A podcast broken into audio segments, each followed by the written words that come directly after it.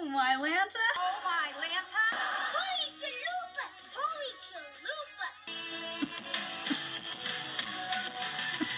Whatever happened to predictability?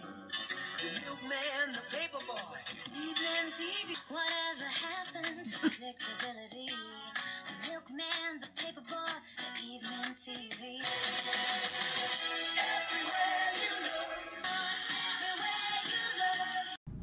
Tanner fans! Angela Bowen here, the host of Oh My Lanta, Holy Chalupas, an unofficial Full House, Fuller House podcast. How's everyone doing today? I'm doing good. Had a nice little break.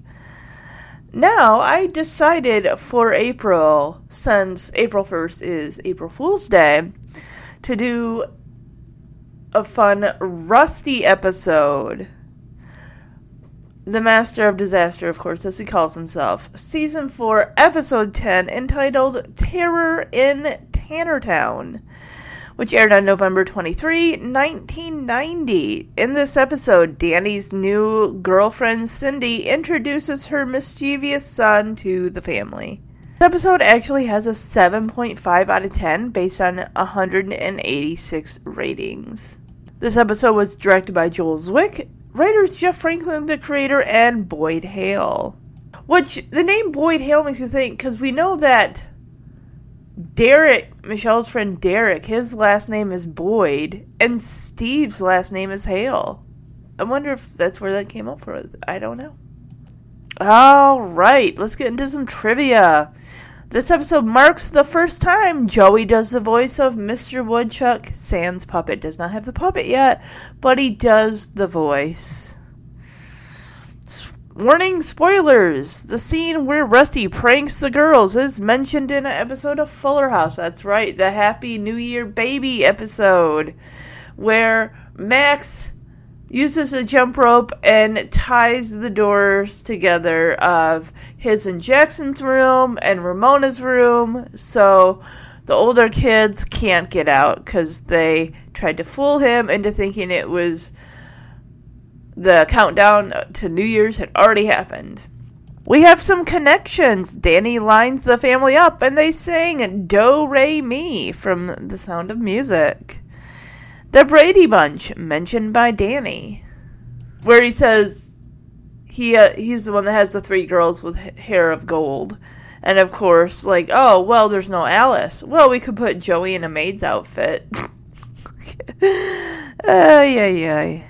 We got some goofs. Three goofs. Miscellaneous on Joey's videotape that Rusty recorded over of himself. The camera moves around on a tripod, keeping him in frame. Since Rusty taped himself, the camera should have remained still. Plot holes. How could Rusty put the table cover inside Danny's pants without Danny feeling it or anyone anybody seeing it? Well, they can't see it if it's underneath the table. Rusty wasn't even sitting near him during lunch. That is a very good, interesting point, yes. Revealing mistakes. Right after Rusty ties the doorknobs together as Jesse, Stephanie, and DJ are pulling on their doors, the wall by the girls' room can be seen shaking.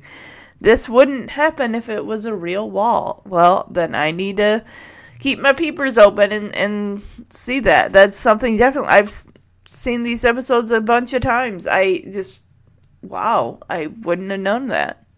All right, we got some reviews. The first one, of course, by the ever faithful Power Mandan, gives this a 10 out of 10 and titles it awesome exclamation point. This review was put up January 17th, 2019. This episode introduces us to menacing Whoops, my timer's going off. This episode introduces us to menacing Rusty. He is expertly played to the bone by Jordan Christopher Michael, a kid that should have been a megastar. Danny has been dating dry cleaner Cindy, and he thinks it is time for their families to meet. She is reluctant to bring her son Rusty over. Rusty pulls so many hilarious pranks on the entire household. The whole movie has the, the whole movie. The whole episode has me laughing too hard. The reason for Rusty's reign of terror is because his parents are divorced and he hopes they will get back together. His pranks are a wedge. The jokes and seriousness are all paced perfectly, and this kid could not have played or written, could not have been played or written better. All right, Taylor Kingston put this up June 15, 2015, gives it a 6 out of 10, the one with Rusty. I enjoyed this episode. It's not one of my all time favorites from the series or even this season, but it's still very funny and a good time to watch. In this episode, Danny decides to introduce his new girlfriend Cindy to the rest of the family, so he invites her and her son Rusty over for lunch. It should be a nice occasion, but nothing ever works out the way you plan. Rusty wreaks havoc on the Tanner clan and the Tanner household. He does anything he can to annoy and aggravate the rest of the house. But when he when they prank him back, Rusty finally respects them. Overall, I give this episode a 6 out of 10, which in my ratings book is good. Alright, so Terror in Tannertown came out in November of 1990. Rusty is pretty in the same vein as, say, Kevin McAllister from Home Alone, which also came out in 1990. When did that that came out?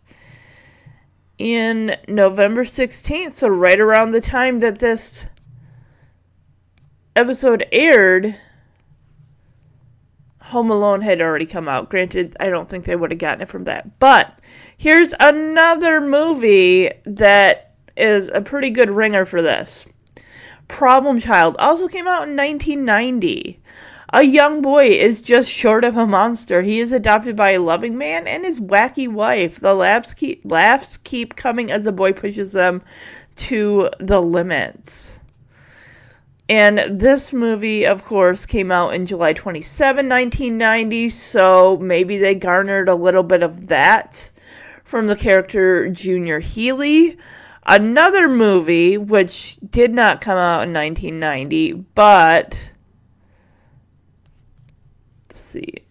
Man of the House with JTT. He has a single mom. His mom is constantly going out on dates until she meets the One, played by Chevy Chase, whose name is Jack in this movie. A young boy refuses to accept his mother's new boyfriend.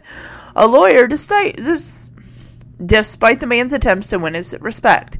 Meanwhile, okay, I don't care about that. Um, anyway, this is pretty similar in the same vein. Rusty is a child of divorce. He is having a difficult time adjusting to the fact that his mom is going out and meeting guys. And the divorce must be really, really fresh because Rusty's all under the impression like, if I scare this guy away, my mom and dad will get back together. But the thing is, he's not just doing this to Danny. I mean, it'd be one thing if Cindy were just dating a guy who was a single guy who wasn't married, didn't have kids. This is a whole house full of people that Rusty is playing these pranks on. Like, not only do I gotta upset this guy, I gotta upset his three daughters, his brother in law and fiance, his friend, whatever. You know, it's just like, yeah, yeah.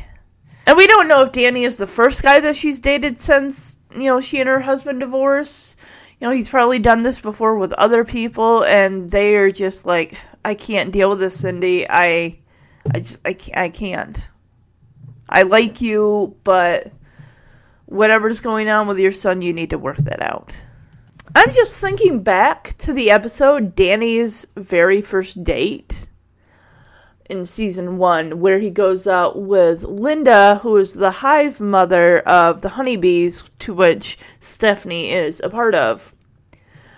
DJ is the one who's a little disgruntled over the idea of Danny dating again so shortly after. I mean, at this point, I put it at least, what, six months after Pam's death? And she. She doesn't go to the rusty um she doesn't take the rusty route as far as making uh, Linda's life nightmare. Thank goodness. But you know, Rusty comes in. This kid's got a chip on his shoulder. It's just his responses to Danny's questions are all like, jeez, this guy's trying to bond with me. Ugh. But we'll get more into that. All right, of course, before I get into the episode, I'd like to let you all know where you can follow along with the podcast on the Facebook page. Oh My Lanta Holy Chalupas, Full House, Fuller House podcast, or you can just type in Full House Podcast, Fuller House Podcast, whichever you like, and the page will pop up. That way you'll find out about upcoming episodes. On Instagram, OMHC, Full House, Fuller House Pod. On Twitter, OMHC, Full House. And if you guys would like to send an email, if you want to talk about your Full House memories, your favorite characters, you want to ask, try to stump me with a full house trivia question, I say bring it on. So send that email to omhcfhfhpodcast at gmail.com. And if you've been enjoying the podcast for a while, if you haven't gotten a chance yet, go to iTunes, go to Apple Podcasts, and leave a review for the All My Lanta Holy Chalupas Full House Fuller House podcast. You can use emojis to describe your favorite character, favorite episode, whatever you want to do. That way, the more reviews the show gets, the easier it is for other Full House, Fuller House fans like yourselves to find the podcast. So, all right, without further ado, let's jump into this episode. I like this is a fun one. All right, of course, before we can get to the episode, we have to see the cold open. We're in Jesse's room. At this point, Jesse and Becky are engaged. They haven't exactly set a date for the wedding yet, or even a place to get married. So, Becky is playing dress up with Jesse, having him try a top hat on. And he's wearing a tuxedo that's got like a, a long like tail on it. The point that goes down to the back of his thigh just just above his knees. So she was dreaming up a Downton Abbey wedding before Downton Abbey was even a thing. I mean, I'm sorry, but I see top hats and tails on suit jackets. I think Downton Abbey all the way. Of course, in the room is Michelle just hanging out on Jesse's bed, probably looking bored. Like, I gotta be here for this? Great course, Jesse's like, gosh, we haven't even set a date for the wedding yet, Becky, and you already got me trying on goofy hats. Besides, everyone's coming to see my hair, so. Becky, of course, wants a formal Downton Abbey themed wedding. she wants a formal. I mean, her dad's paying for it, so it's. But it's like, come on, why don't you just be you?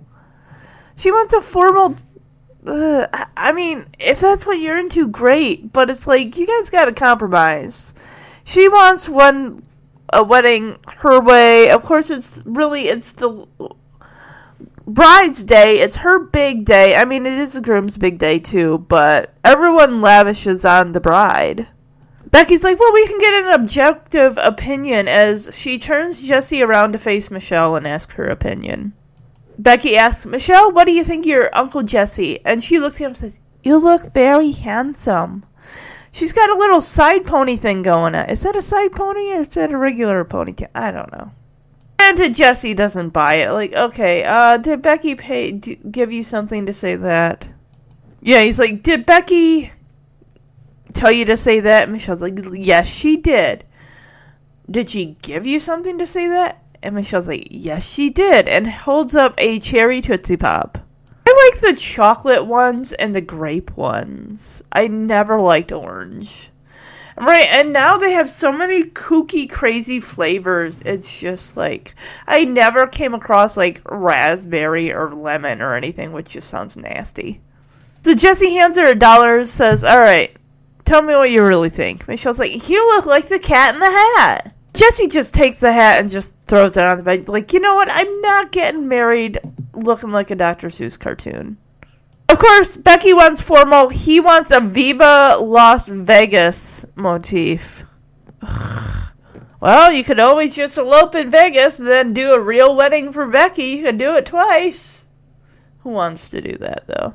I say the Alibaba wedding hotel thing, chapel can count towards that. Like you had your shot.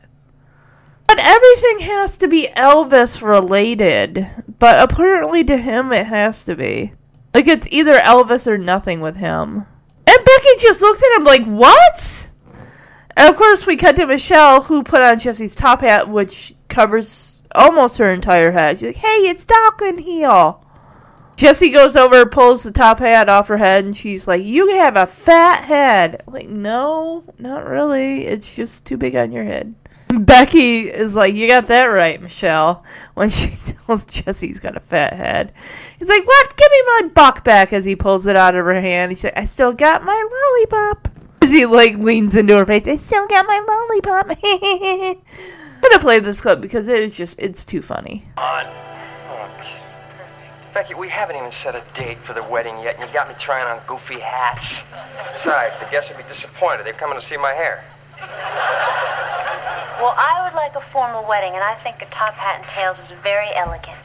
But we can get an objective opinion. Michelle, what do you think of your Uncle Jesse? You look very handsome. Becky tell you to say that? Yes, she did. Did she give you something? Yes, she did. All right. Here's a buck. Tell me what you really think. You look like the cat in the hat. I'm not getting married dressed like a Dr. Seuss cartoon. Besides, formal wedding doesn't coincide with my whole Viva Las Vegas motif. What? Hey, it's dark in here. You got a fat head. You got that right. Give my buck back. I still got my lollipop. I still got my lollipop. All right, so we come out of the intro, and Danny is running down the stairs into the kitchen. It's like, oh, it's a dry cleaning. I got it. I got it. Don't get the door. It's for me. Of course, it's Cindy. We, like I said, we don't know her and Rusty's last name. Kind of funny that Danny is dating a woman who owns a dry cleaning business, being that he is like Mr. Clean. And I'm looking at the shirts that she hands him because they're all nice and pressed and clean. He's like, just like I like it, as he like kicks the door shut with his foot. And a lot of them just look like. At first, I thought, well, maybe it could be, you know, a suit jacket that he wears on Wake Up San Francisco because you know he's been on Wake Up San Francisco since season two when he started with Becky. They're just average. I'm just going out to like get some gardening supplies or I don't know if he gardens, but or just I'm just hanging around the house. I'm wearing a it's they're button up shirt, long sleeve button up shirts. She tells him how she got that mustard stain out of his shirt. He's like, "Oh, you're amazing. Tell me how." She's like, "You know how." He's like, "Yes, but say it. Say the words." Danny, calm down. She says martinizing. I want to look up that word. What does that even mean? Okay, I was looking up martinizing and I just see a lot of like dry cleaners called martinizing. But I did find what is one hour martinizing. So, one hour martinizing is defined as a quick process for dry cleaning clothes at the facility you drop them off at using specialized solvent. It can also be used to define the franchises of Martin franchises. Whoa, that's wonderful. Oh, do dry cleaners kill germs? Is able to tackle germs precisely because of the multi-layered dry heat exposure of the clothing that would literally kill most organisms organisms left in fabric at any high heat dry cleaning or drying for about 30 minutes is the surest and most effective way to kill various bacteria and viruses. On average, dry cleaning can cost anywhere from $1 to $5 per shirt and up. In most cases, this will depend on where the dry cleaners is located, if they are busy with other orders to fulfill, and if they iron your apparel in addition to cleaning them. Of course, Danny just loves that. He's like, oh, yes, as they kiss. And of course, Danny, Bob Saget's a tall man, so even she who's maybe a few inches shorter than Danny, still has to like practically lean up on her tiptoes to kiss him. And of course, the audience is like, "Woo!" Of course, Danny breaks away from the kiss and says, "Oh, this is so much better than when Julio did the dry cleaning." Yes, because when I'm kissing someone, I want them to mention another name afterwards. Like, mm. so they've been dating for two weeks, and she met him when he brought in all the clothes that had various stains that were practically were set in. Four basic stain groups. Didn't know that was a thing. Then again, I don't take my clothes to be dry cleaned either. Browned in, caked on, soaked up, and ew, gross. So of course, this was just a quick dropping the clothes off. I got to get back because you left Julio running the store. And Danny asked her like, "Hey, why don't you and your son come over for lunch on Saturday? You know, you haven't even met my family yet, and we've been going out for two weeks." Cindy, of course, is a little hesitant. She's like, "Well, Rusty is just going through kind of an awkward stage at the moment. He's really having a hard time handling my divorce." You guys have only been together for two weeks. I honestly was said I can come over, but I don't think I'm ready to bring my son over at this moment. I would have said if you want to wait like a month till you guys have been together like a month, maybe a month and a half. Did she just start dating Danny right after she signed the divorce papers? I, I don't know, but it's just like when he asks her that, she is literally a deer in headlights. Well, like, how am I gonna yeah, she's really hesitant. Like, I don't know. He's like, oh, come on. It'll be like our own little Brady Bunch thing because our families haven't even met yet. And this is the Brady Bunch theme with the whole I'm the one with the three girls all with the hair of gold. And Cindy mentions, oh, but there's no Alice. And Joey's like, well, true. Uh, or Joey. Danny's like, true. We could just put Joey in a maid's outfit. Well, oh my god. She had a shag haircut like Florence Henderson. Now, when you say shag haircut, do you mean like the one where like it's like short hair, but then it's like a mini mullet thing that kind of flares out at the ends? That monstrosity, Lola. if anyone ever did that, like I don't know, just there's something not right there.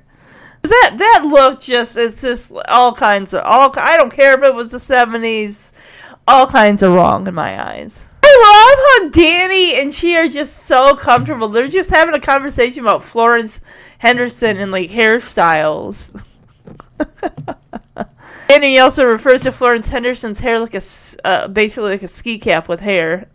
She's a pretty lady. She's blonde, and it just makes me think of like his wife Pam. Because at this point, you would have seen what Pam looked like in that home movie Goodbye Mr. Bear, which I'll be doing for Mother's Day in May.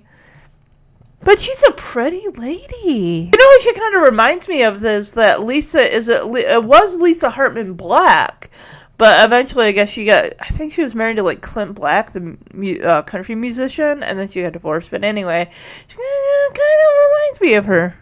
So I'm gonna play this clip. It's dry cleaning. I'll get it. I'll get it. I got it. Dry cleaning, Mr. Tanner? Just the way I like it. Dry and clean. I uh, got that mustard stain out for you. You're amazing. Tell me how. You know how. Yeah, but say the word. Say it. Martinizing.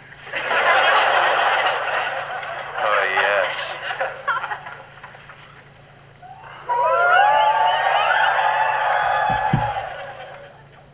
This is so much better than when Julio delivered the cleaning. You know, it's hard to believe it's been two weeks since we first met. You walked into my cleaning store with all of your dirty clothes separated into the four basic stain groups. Ground in, caked on, soaked up, and ooh, gross. I better get back. I uh, left Julio running the store. Cindy, wait a minute. Why don't you and your son come over for lunch on Saturday? I don't know, Danny. You see, Rusty's been going through an awkward stage since my divorce. Yeah, but our families haven't even met yet.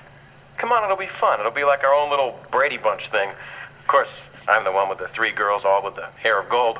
Oh, but there's no Alice.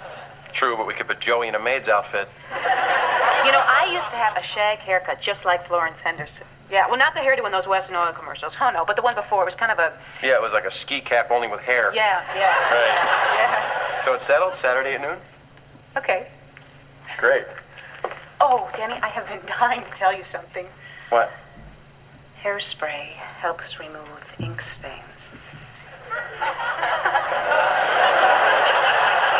Down, boy. I love it when you talk clean to me. So now we're getting to the dinner. This clearly, of course, has got to be like on a Saturday or a Sunday. And Danny is just, he's nervous. He wants this to go well. I get it. But the way that he has the family lined up from tallest to smallest, we got Jesse, Joey, Becky, DJ, Stephanie, Michelle, and of course Comet.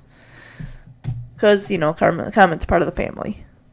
And, of course, Joey and Jesse kind of rag on Danny a little bit. They're not taking it seriously. I don't know whether he's doing this just because he is uh, OCD type, or if he just this is this is Danny's thing. This is what he do does. I mean, does he think like, oh, you know, Cindy's gonna come through the door and she's gonna be impressed, like, oh, I like what you did there with your family, lined up tallest to smallest. Or is this a Sound of Music thing? Is that because I haven't seen Sound of Music? It's on Disney Plus. It's in my queue. I've been wanting to get to it. I will get to it. That movie actually played at the video store that I worked at, and I just w- would catch snippets of it because you know I would be working and stuff.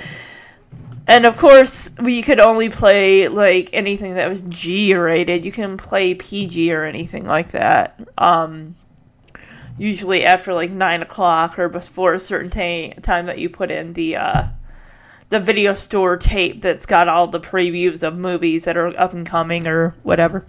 Anyway, so Jesse is kind of slouching with his head kind of turned to the side, and Danny's like, Jesse, please stand up straight. And of course, Jesse's like, what is this, a Julie Andrews movie? And of course, Joey's like, hey, Jess, just go with it. And they start doing the, uh, oh, a deer, a female deer, Ray, a drop of golden sun, me, a name I call myself. I can't remember the rest of it. Oh, it's where Danny's like, I know you're all having fun, but this is really important to me. And then he gets in on it, like, I know me, a name I call myself. And it's calm. And of course, I don't think Michelle's gonna know the words, but DJ and Stephanie clearly do. Wouldn't it be funnier if Comet kind of got in on it and just started barking along?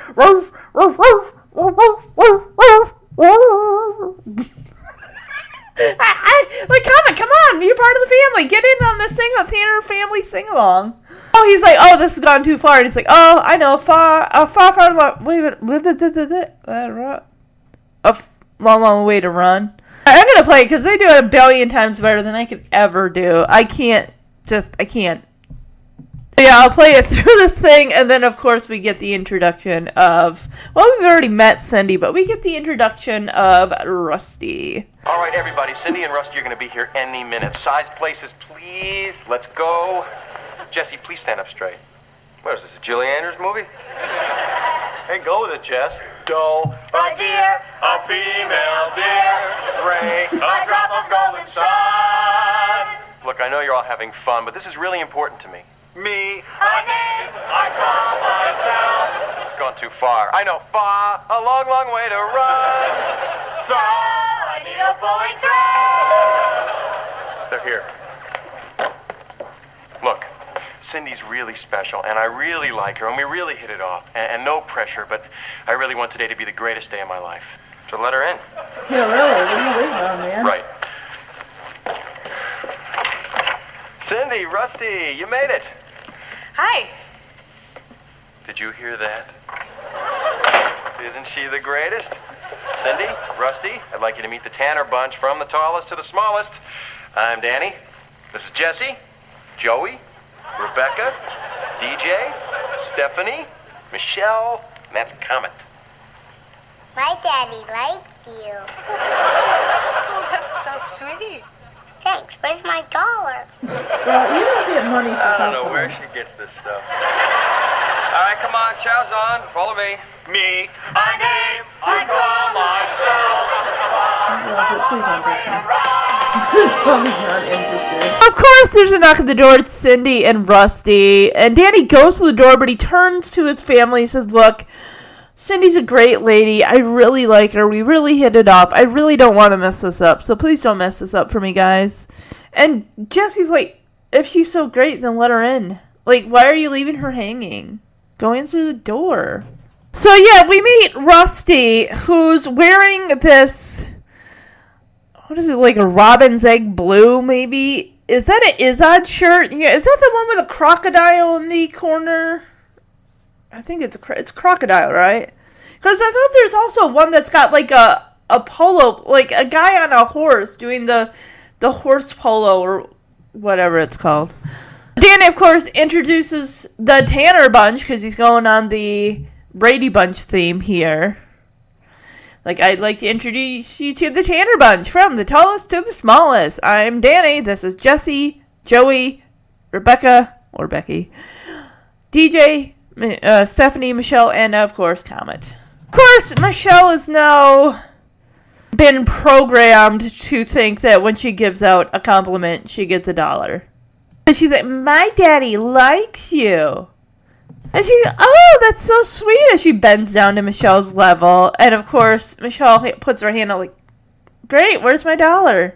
I love how Comet is like just so super. Fo- no, he's actually focused on whoever the trainer is off screen, or maybe he's staring at Rusty like, "I got a bad feeling about this kid."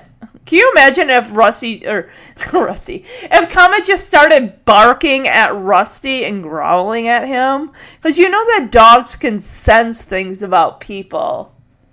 I'm not saying that Rusty is like a Macaulay Culkin from The Good Son. He's not that level of of bad. He's not like trying to kill the the Tanner family one by one. He's just playing pranks on them. so Jesse, of course, arms folded, like you know, I don't know where she gets this stuff. Like, yeah, right. You taught her that, Jesse. Like, all right, chow's on, and he's like, follow me, and then Joey continues with the me, a name I call myself. Michelle doesn't know the words. I mean, they're, they're not going to give that to uh, uh, Mary Kate or Ashley Olsen. Like, good luck keeping up with the, the lyrics. I mean, she's just. She doesn't even. T- they don't even have to memorize lines. They have someone coaching them, or. Well, and they're not even really old enough to read too much yet, so it's just someone saying the lines and they have to repeat them. But they're not going to say, here, sing this song along with the family. Oh yeah, the family is like one long Tanner train, and of course we see Danny and Cindy are still kneeling, and of course Cindy's petting Comet, who is like, "Please don't touch me. I have no interest in you petting me. You don't have a treat, so what am I still doing here?" But of course, Comet, as the scene fades to the next scene, follows Michelle like, "You don't have a treat. I'm over this. Bye." All right, now the family is enjoying mini corns on the cob. Uh, most likely chicken because they do have that a lot. Of course, they got their glass of milk, so they got their b- majority of the food groups covered. Not sure what's in that bowl. Mashed potatoes, maybe. So you know how couples or just people in general they have those inside jokes with each other, but then it's like when they try to explain it to someone else, someone else like just doesn't get it and just stares at them blankly, like I don't get it. Because Danny's like, "Ah, I heard the funniest joke the other day. A monkey walks into a bar, and then Cindy jumps in, like, oh yeah, I heard that one. It's like, but keep your hands off my cigar. And of course, the family just looks at them like, what? But of course, uh, Danny's like, oh, sorry. Uh, it'd be funnier if you heard the middle part, like the whole joke. they already have little. Well, that's no, not really so much an inside joke as they both heard the same joke and they both find it funny. Well, that sounds like a. Is it a Groucho Marx thing with the whole he's got the cigarette at the corner of his mouth? Da, da, da, da, da. Oh my! I love DJ and Stephanie's reaction. DJ just kind of looks at Stephanie like, you believe this?" And Stephanie just rolling her eyes like, "My father, everybody." Ay. So Danny changes the subject. So yeah, Danny says, "Oh, Cindy," because he kind of changes the topic. Like, oh, do you know that Jesse and Becky are getting married? And I'm just like, well, first of all, she just met them, so anyway.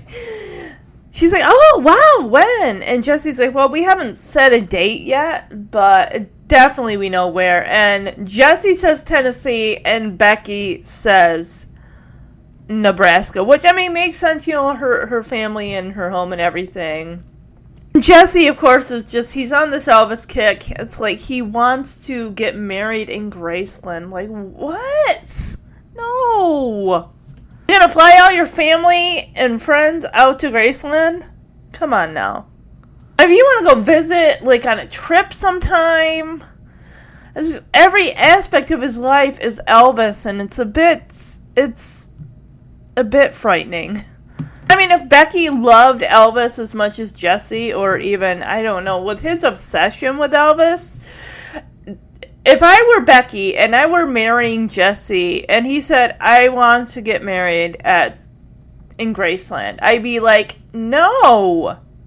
The, the lady should have a choice. Technically, it's her wedding, even though it's his too, but even still, it's like, it's supposed to be romantic and you want to go to a tourist destination for your wedding. Not to mention, would they even would you even be able to have a wedding at so at a place like that? It'd probably be expensive as heck. I really don't think they'd even let you. Jesse just looked at her like Nebraska, and she looked at him like, "Are you? What's wrong with?" She's like, "That's where my family is." It's like she's not just picking a spot on the map. Say, "Hey, I want to get married in North Dakota." It makes sense. She grew up there. Her family is there.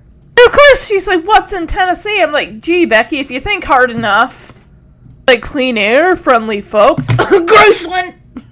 And she looks at him like, "Did you just cough Graceland?" First of all, you guys are having a debate, which is inappropriate. You're all having lunch. You want to save this little mini fight? Save it behind closed doors and have it behind closed doors. But let's like move on from this. Because not to mention, you have a couple guests in your home. I don't think that they want to sit around a table eating lunch, listening to a couple people they don't even know arguing about something so trivial. It's like, fine, just say we haven't set a date, we haven't exactly set a destination or place to have the wedding, and leave it at that. You don't need to turn this into a big heated issue that you technically should just keep private. I love Becky's response. Like, I'm not going all the way to Graceland to get married in some gu- guitar shaped chapel. It's a guitar shaped pool. The chapel is a giant sideburn. Ugh. Hey, by the bell. Luckily, uh, Cindy can get out of this mess that uh, she created by asking a simple question that she didn't know was going to lead to an argument. Well, that's my story. I gotta get back. Come on, Rusty, let's go. And of course, Rusty's all like, "But mom, I'm still eating." She's, oh, "Honey, we can take it to go. We got. I gotta get back." Julio's running the store. He hasn't had a break today. He he needs to eat. He's got low blood sugar. Oh while Cindy goes over the phone to kind of call her store, find out what's going on with poor Julio, who has not had a break all day. Danny decides to chat with Rusty since he's right there. Like, all right, yeah, I'll take a chance to get to know this little guy here. Rusty, who's probably about, I'd say he's at least 11 or 12. Well, maybe 10. So, Rusty, what are you into? Cub Scouts, Little League? And of course, you know Rusty probably gets this treatment from every guy that Cindy brings home. I really want to know the amount of time that the divorce happened and Rusty's dad moved out. How much time has it been between that and when she. Danny must. Well, he can't be the first guy that she's brought home because Rusty always pulls this crap. Another thing I want to learn what was Rusty like before his parents got divorced? Was he already acting out? Because his parents were probably fighting all the time. So yeah, Danny's like, "What are you into? Cub Scouts? You know, Little League?" As he kind of lightly punches Rusty on the shoulder. Because before Wake Up San Francisco, Ra- Wake Up San Francisco, Danny was a sports uh, commentator, sports announcer, whatever you want to call him. And Rusty, of course, handles this like a pro. He's probably been asked this all the time whenever his mom's previous boyfriends or flavor of the week guys come through the door. it's like, you know what, Mr. Tanner? He just kind of looks at him like, all right, I'll play this game. It's like he's throwing him a curveball, like, you know, Mr. Tanner, I'm kind of a loner. It's like, yeah, handle that, Danny. I love this sly, like, slanty eyed look at Danny, like, how are you gonna handle that answer? And Danny just smiles, like, mm, yeah, okay. mm, well. and he does not say anything. He just smiles, like, oh, well, I guess I won't ask you any more questions. Good. it's like Rusty put up a wall, like, nice try, Mr. Tanner, but I'm not gonna play your. Not, I'm, gonna, I'm not gonna answer your question. So now we got a little something going on here. Is Jesse's like, "Hey Joey, pass me the salt." Well, yeah, sure. Here you go. And of course, Jesse goes to pour it. Oldest trick in the book: unscrewing the salt shaker. So when the person gets it, it's gonna dump all over. I mean, that is a thing that you- you're like. You can't prepare for something like that. You're like, oh my gosh, it's pouring out too much, too much, and pull back. It's like by the time he realizes the whole little bottle of salt is just completely covering his mashed potatoes. You can't mix up those mashed potatoes. You can't drown. I mean, I like salt as much as the next person, but I don't want that much salt. I don't want my heart to stop while I eat mashed potatoes. I'm sorry, but don't. That is the kind of thing that I think that anybody, some people can just like, oh, it's too much salt, whatever. I'll, but other people, that can ruin someone's day. I Like, oh, like, oh, I was having such a great day. The sun was shining. I'm going out to lunch with somebody, and then this happens. Ugh. First, Jesse's like, ugh, Joey, slap against the back of the head, and Joey's like, what? What's that for? He's like, you unscrewed the salt shaker. It's like, I did not. I haven't done that since high school. And the family like looks at him like, okay, once I did, uh, you know, at the Sizzler. What is the Sizzler place? I want to look this up because this is mentioned on other episodes, and it's just this has got to be a real place, right? When Joey said it wasn't me, we cut to Danny who just cocks his head like, "Come on, Joey." You're the only one in this house that would probably pull something like that. Everyone else would not do that. No one else wants to see Danny become unhinged. Oh, junior high school. Like, I haven't pulled that bit since junior high school. And everybody turns to roll their eyes like, come on, Joey, who are you fooling? It's like, okay, high school. Joey finally breaks. He's like, all right, it was last week of the Sizzler. You didn't have to hit me. Jeez. Yeah, now Cindy gets off the phone, like, oh, guys, I'm so sorry. We got to cut this short. There's a problem down at the store. Julio needs a break. and we're out of uh, type of cleaner solution. And I, my orders are just backed up for days. Like, oh, we shouldn't be long. So what? It's like, here, let's do this quick fix, and then that way I can, we can come back and continue. Everyone's gonna be done with lunch. Like, all right, Rusty, let's go. Cause it's like, there's no way she was gonna let him stay there by himself. She knows her son well enough. Like, I don't trust you. In fact, I didn't even want to bring you today because I know you that well. He just plays it off so innocent. Like, oh, mom, I'm still eating. It's like, well, we'll get it to go. And Danny kind of jumps in, was like, oh, well, you know, well, you let him stay. I mean, it's like, we got a house full of babysitters here. like, four adults. How much trouble is this kid gonna be? Yeah, he's like, hey, I hardly got to know the little guy. Just, you know, let him hang out here for a little bit. And she's like, oh, mm. and she's really hesitant. Like, she does not want to leave him because she knows her son. Because she actually bends down, takes her thumb and index finger, holds his chin, and says, now, Rusty, you be on your best, best, best behavior. And he's like, "I'll be fine, mom." Yeah, I um, I don't trust that kid any farther than I could throw him against the wall. Not that I would, but oh god, I'm sorry. I'm gonna play this clip. I heard the funniest joke yesterday. A monkey walks into a barber shop. Oh, that's my favorite joke. It ends with, um, But, But get, your hands, off my cigar.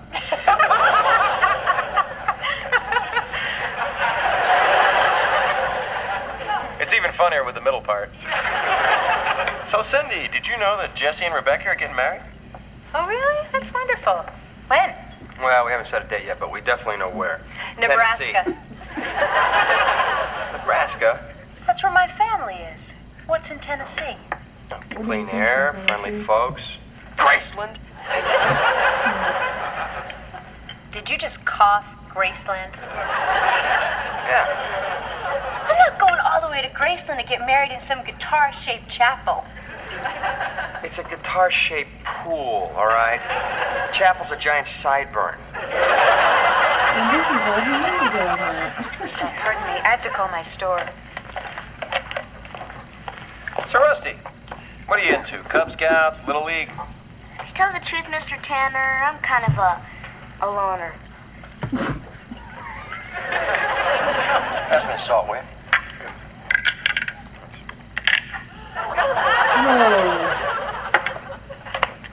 Ow! What's for the salt shaker, Mr. Maturity? It wasn't me. I haven't pulled that bit since junior high school. Yeah, right. Okay, high school. Come on. Yeah. All right, it was last week at the Sizzler. You didn't have to hit me. Uh, I'm really sorry, you guys. Uh, there's a little problem down at the store. But uh, we shouldn't be long. Come on, Rusty. Mom, I'm still eating. No, we'll take it to go. Ah, come on, I hardly got to know the little guy. Why don't you go on ahead and let Rusty hang out here with us? All right, I That shouldn't be long. shirt. Now, Rusty? You will be on your best, best, best behavior. I'll be fine, Mom. Mm-hmm. See y'all later. Bye-bye. One milk, please. Missing, I'm missing, I'm missing. I'll go get a towel. Oh crap!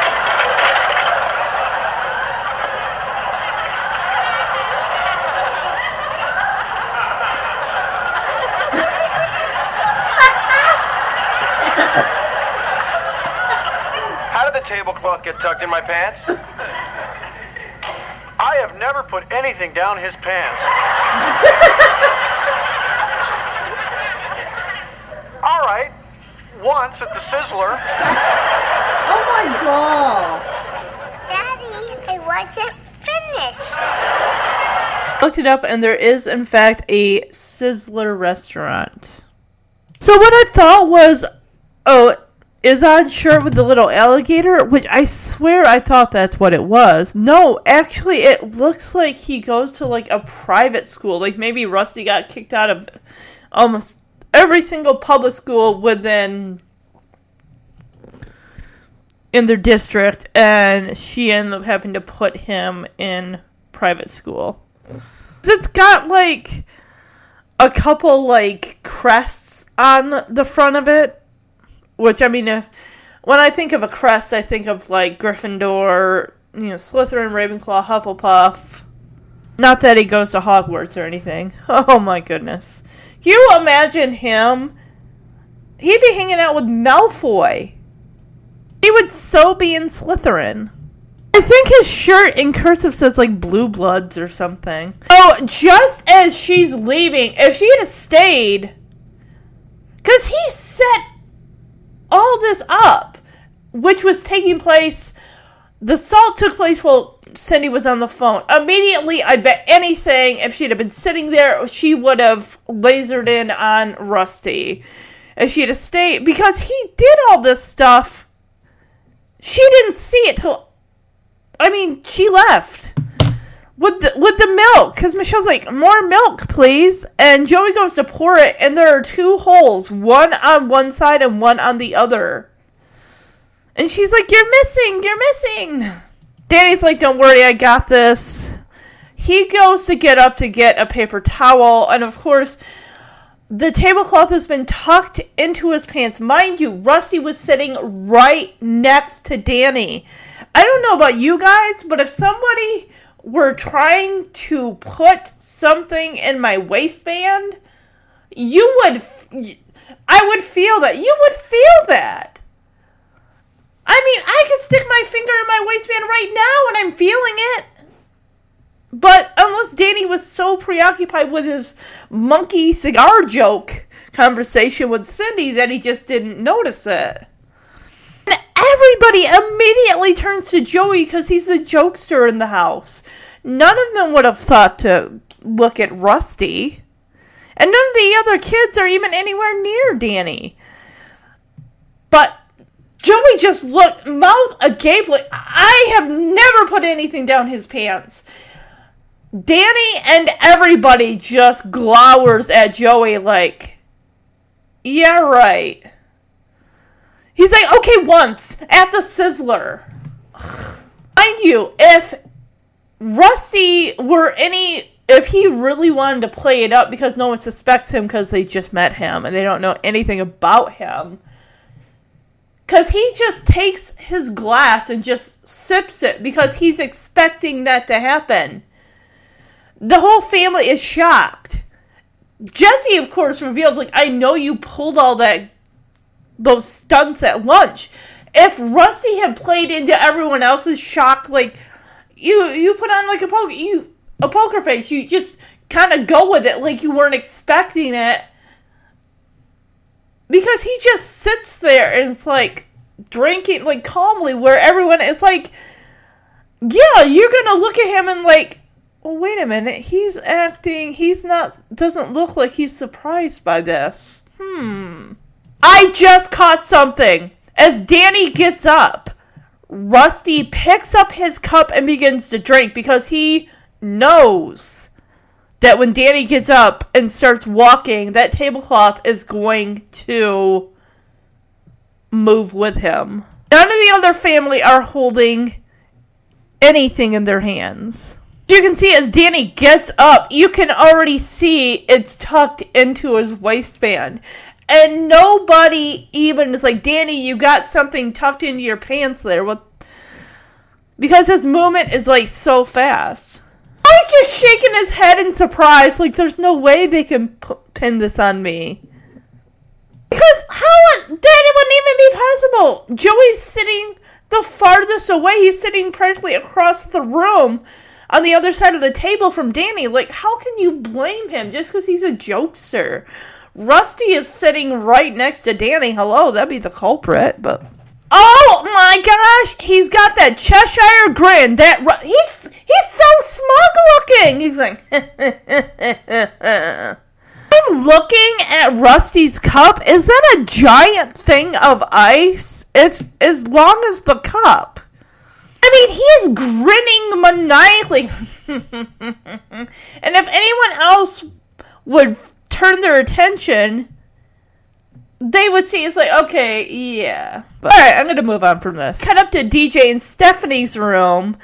DJ is wearing what is clearly like an XL woman's shirt. It's a billowy canary yellow.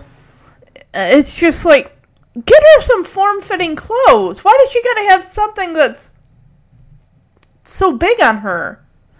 Of course, Stephanie's wearing a fuchsia colored pink top that's uh, buttons running up and down the sides with purple fuchsia skirt, and then, of course, like some legging shorts. DJ's like, oh wow, your my dad really likes your mom, or they really like each other. Rusty's reaction, yeah. So you girls want some gum? Like he, hey, you girls want some gum? I'm like, oh yeah, sure. And Stephanie's like, wow, all those accidents at lunch were really weird today. And Rusty right away, it's like he can't keep this contained. He is just bubbling over with excitement to reveal that that's all him. Those weren't accidents. Like the salt, the milk, the tablecloth, a gum, all compliments of the Rust Man. He even gives himself a title. Master of Disaster, you little troll child. Oy vey. And like, you mean you did all those mean, horrible? Sh-? And she stops, like, did he say gum? And Stephanie's like, he said gum. And they run over to the mirror on the closet door, see their teeth are just black. Like, that, of course, that's got to be trick gum you pick up in, like, a joke shop or Spencer's or wherever. And they're like, ah! It's like, that stuff washes off. Just go gargle with some water. Rusty, of course, is all like, You girls better start flossing. I thought Stephanie was gonna jump him. She's like, What is your problem, kid? As she's like using Kleenex. You're gonna just go to the bathroom and rinse your mouth out with a rinse cup. Throw in some mouthwash. I mean, I don't know. Maybe that stuff's like 24 hours and it takes that to uh, get this stuff off. Rusty's philosophy is if you fell for it, you deserve it. Of course, Stephanie's like, well, my philosophy is I'm telling. And of course, DJ's like, look, Steph, Dad really likes Cindy. I let's not ruin this for him. Okay, let's just put up with Rusty and just deal with. Oh my god, this kid. Like Cindy will be back any minute, so let's just try to be nice to the little rat. Stephanie walks over to Rusty, says, "Want any cheese?" And you just see her blackened teeth, like. So yeah, this kid is just gonna go from room to room, tormenting everybody.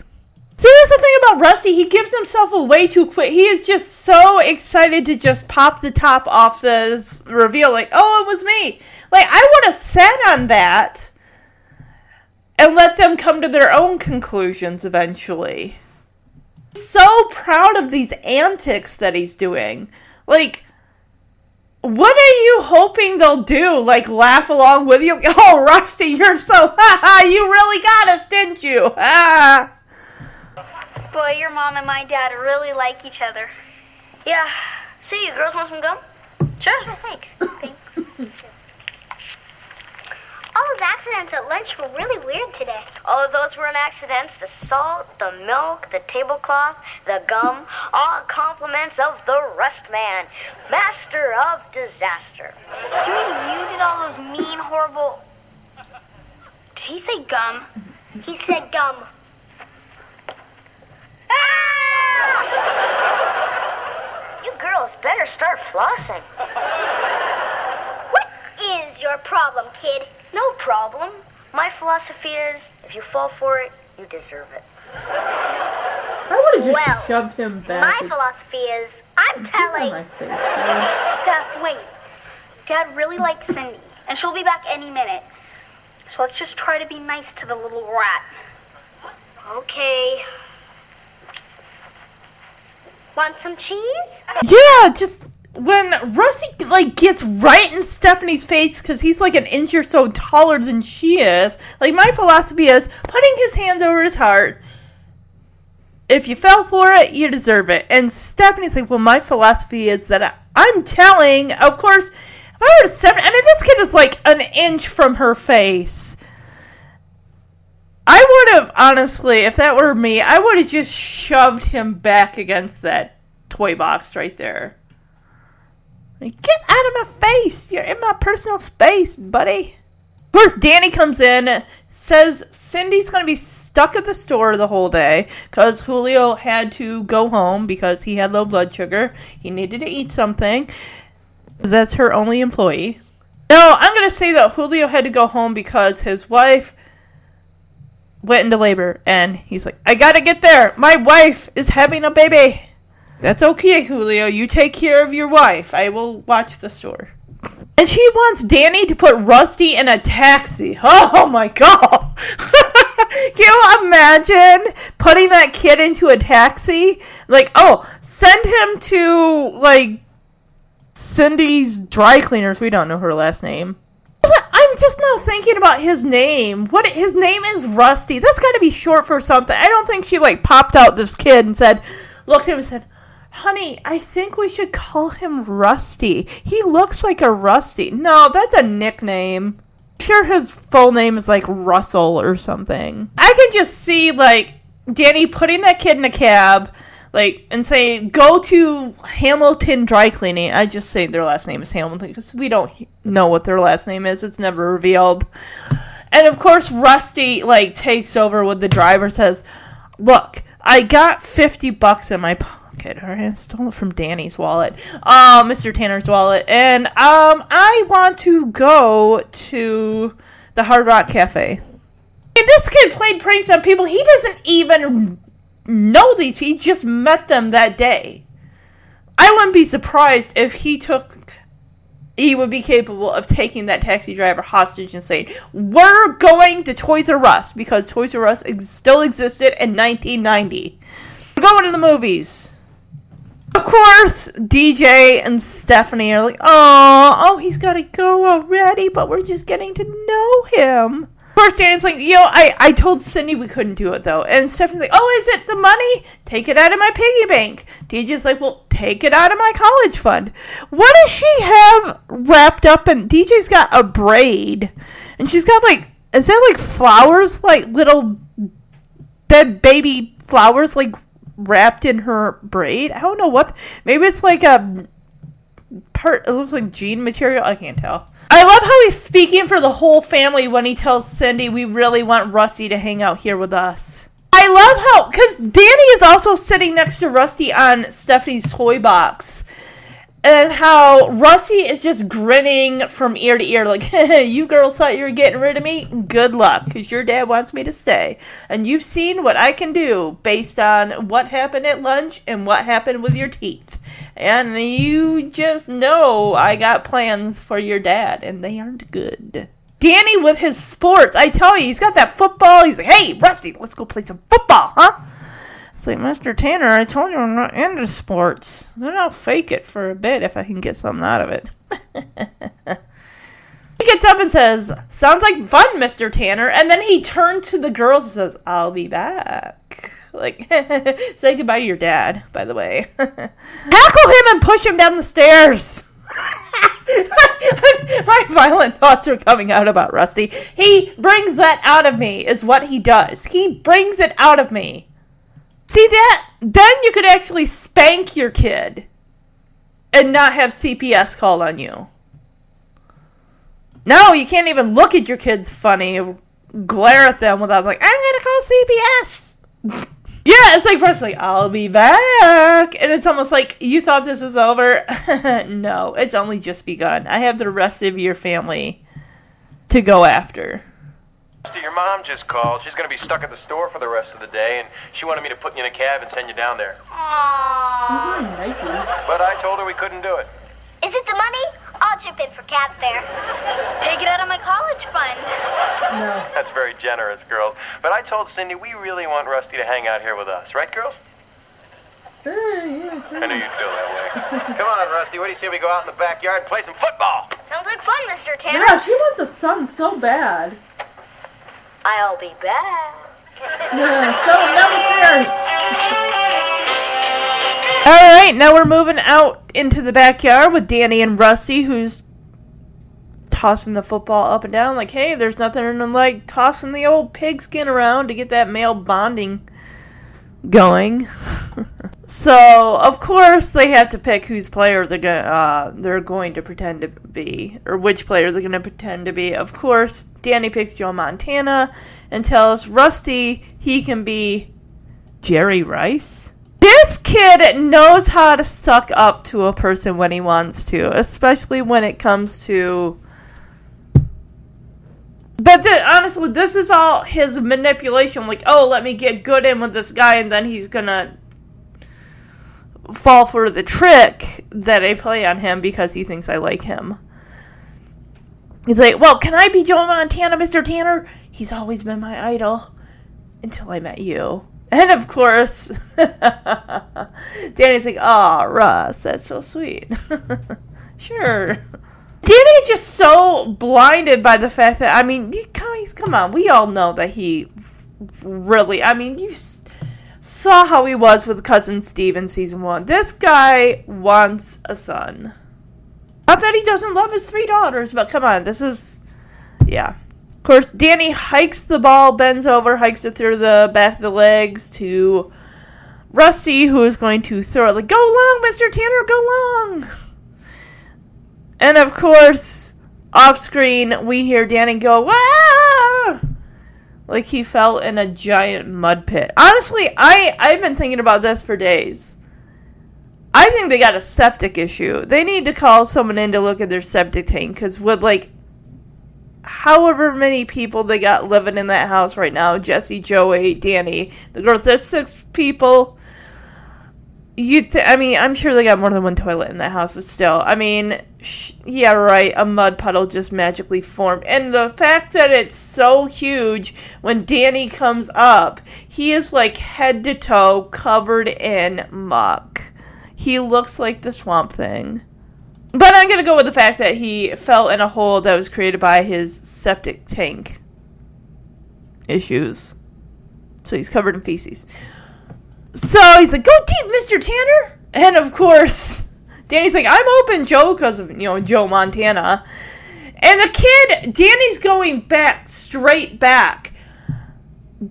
Rusty looks like he's gonna throw it, but he thro- he takes a changed direction and just ends up launching the opposite way, like launching it to uh, my left.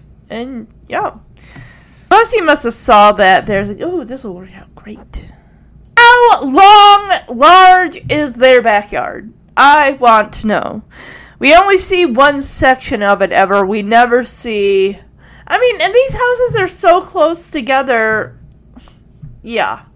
You're not going to have a large yard. I remember on the show American Dreams where they had a small, you know, kind of like this. The houses are all kind of smushed together and everything. So they had to play football in the street.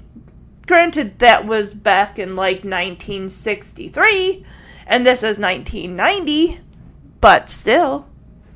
Another example, prime example Honey, I Shrunk the Kids.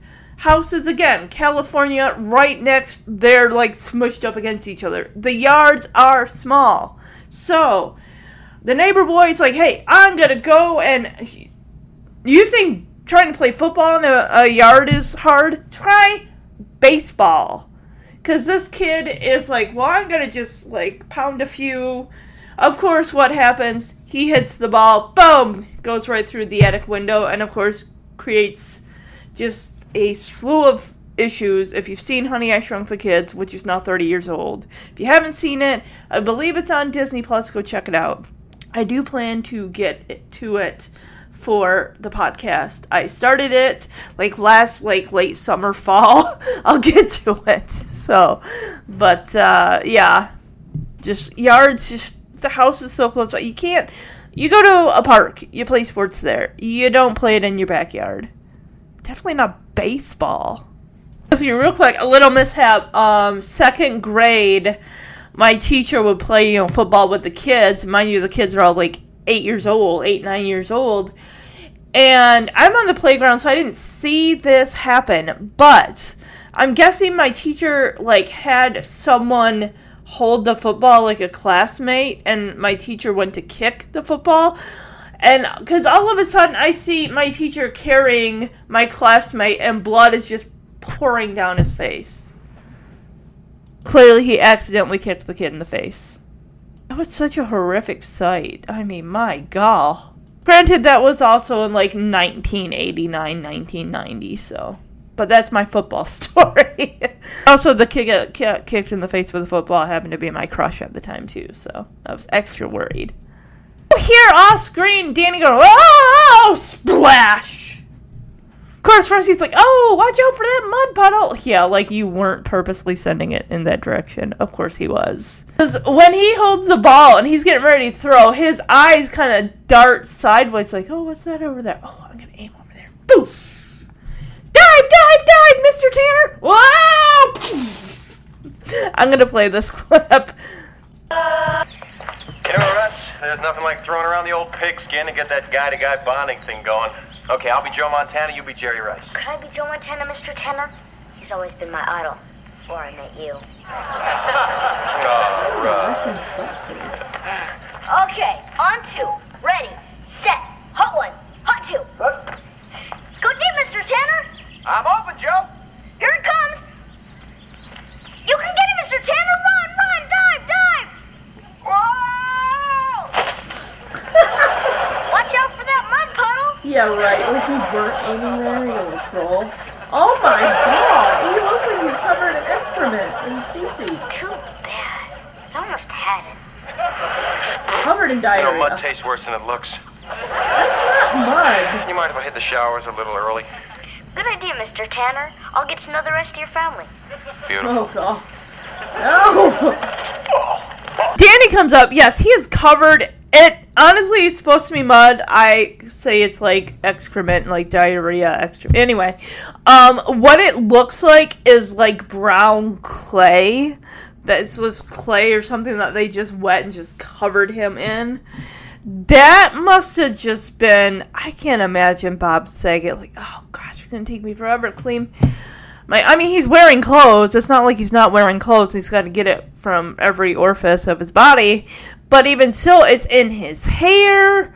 It's probably under his fingernails. Ugh. I mean, if you ever got like gunk or whatever under your fingernails, I mean, if you're like me, that would just drive me insane. Like, I gotta get it. I gotta get it clean. My fingernails. Which, my fingernails are like nubs. There's nothing there. He's like, you know, mud tastes worse than it looks. You mind if I hit the showers early? And Rusty's like, yeah, sure. I mean, I'll uh, get to know the rest of your family because, of course, he hasn't tormented slash harassed Jesse and Becky or Joey or Michelle yet, which. Michelle is a little different. I mean, she's four. I mean, what is he gonna do? I mean, she's a.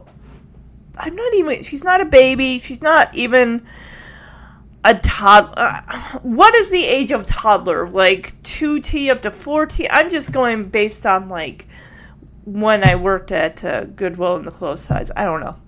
So what is it like toddler? I think toddler is like anywhere from age like 2 to 4 and then by 5 you're not a toddler anymore. So, all right, he's going to go um torment other people in the house. He's going to get every single person in that house his beef really should only be with Danny, which really he doesn't need to have a beef. But then again, I didn't exactly handle my dad dating well. I didn't uh, pull pranks on anybody. I mean, Rusty's 10. I was 17 when my dad started dating Pam. But I, I didn't make her laugh a loving hell. I just was not very nice to her. And it's not fair because she is such a sweetheart of a, a lady. And I really regret how I treated her. Alright, let's go to the next victims of Rusty. Alright, so basically, as we're. This honestly is plot B with Jesse and Becky trying to come up with a place. excuse me, to get married.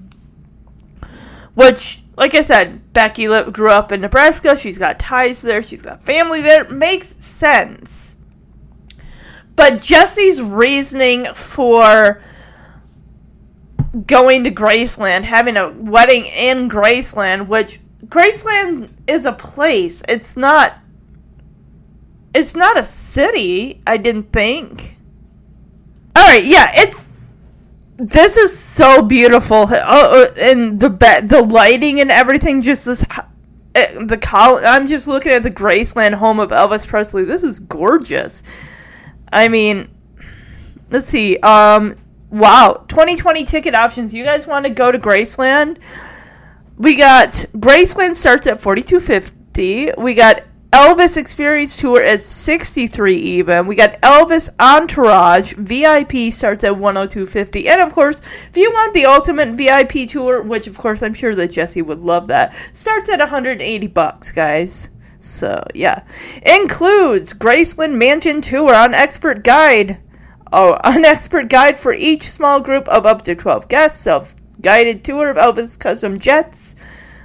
New full access to Elvis Presley's Memphis Entertainment Complex, including Presley Motors Automotive Museum, Elvis Entertainer Career Museum, self guided tours.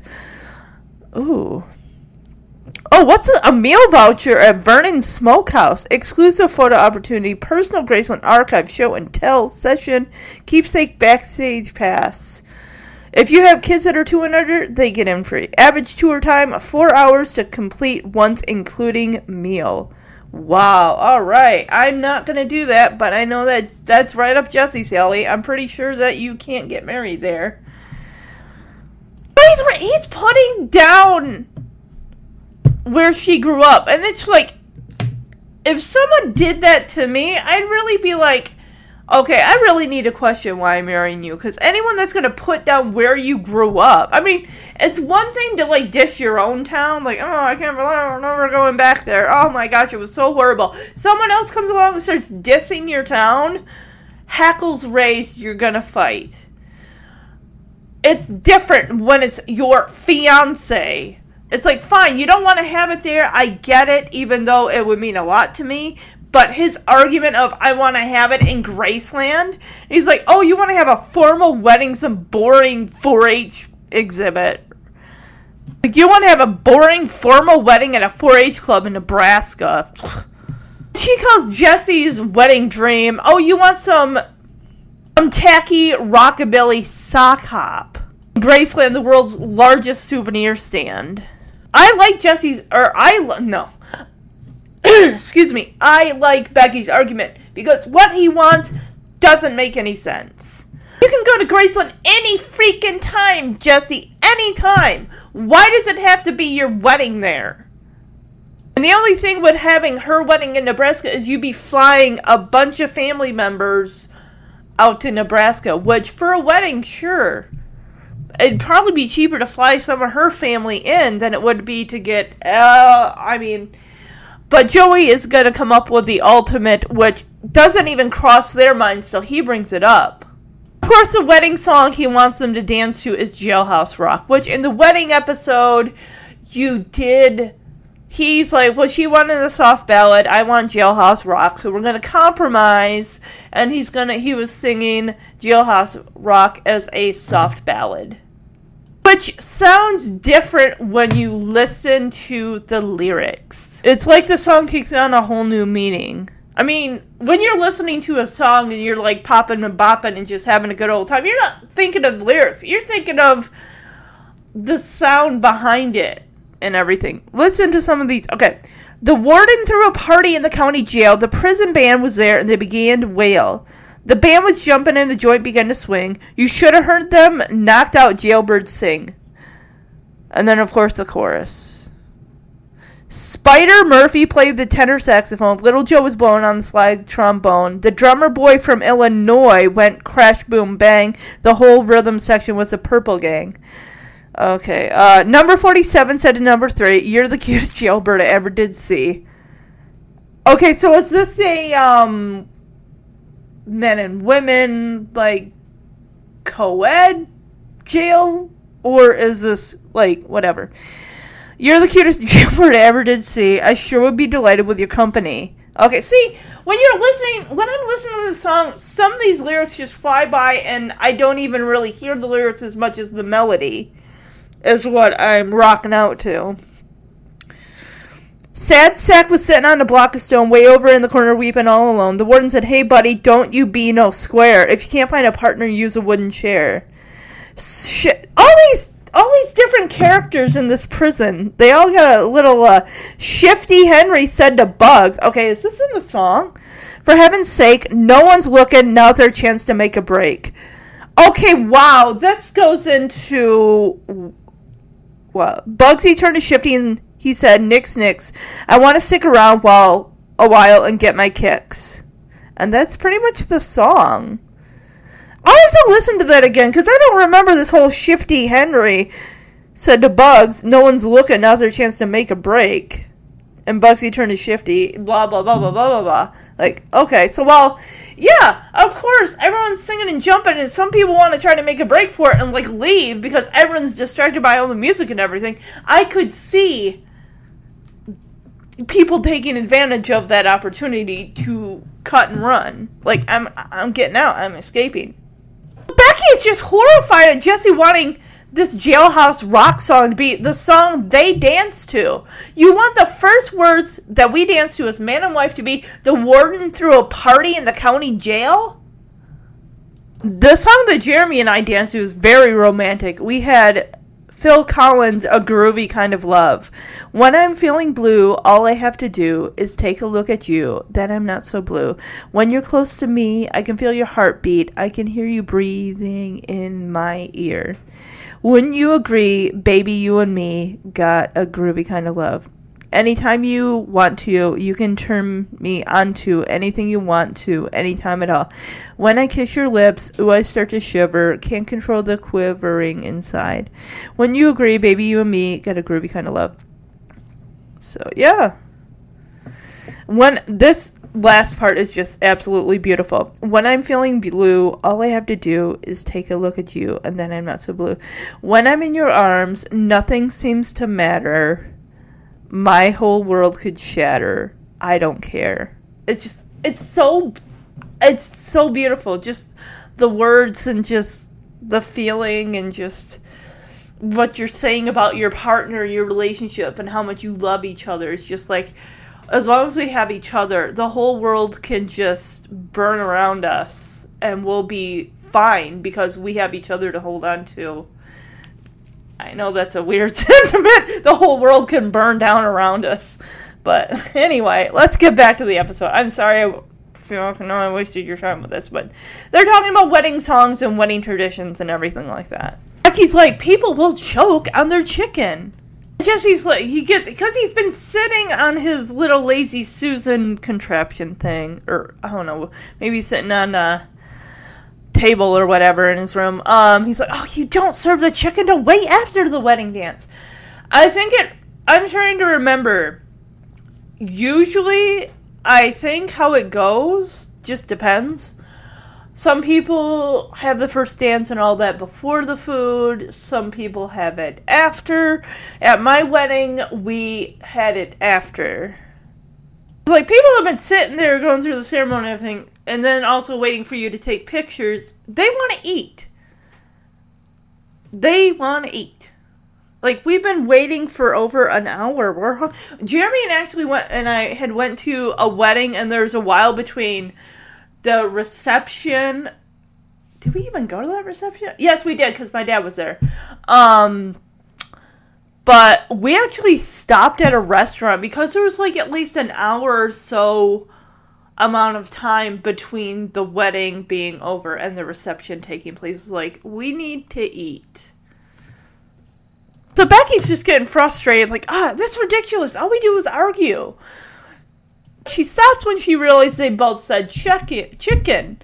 So it's like, all right, we're getting kind of on the same page here. It's like, yes, we're building a, fo- a foundation and just, uh, it works out. Like, okay. And they start making out. And of course, that's when Rusty pokes his little head in. Doesn't even knock, just like, hey, Tongue Town. He says, Tongue Town, USA. Like, dude. Well, we finally agree on something. He's like, yes, this is a start, a foundation. We're building. Like, oh, yeah.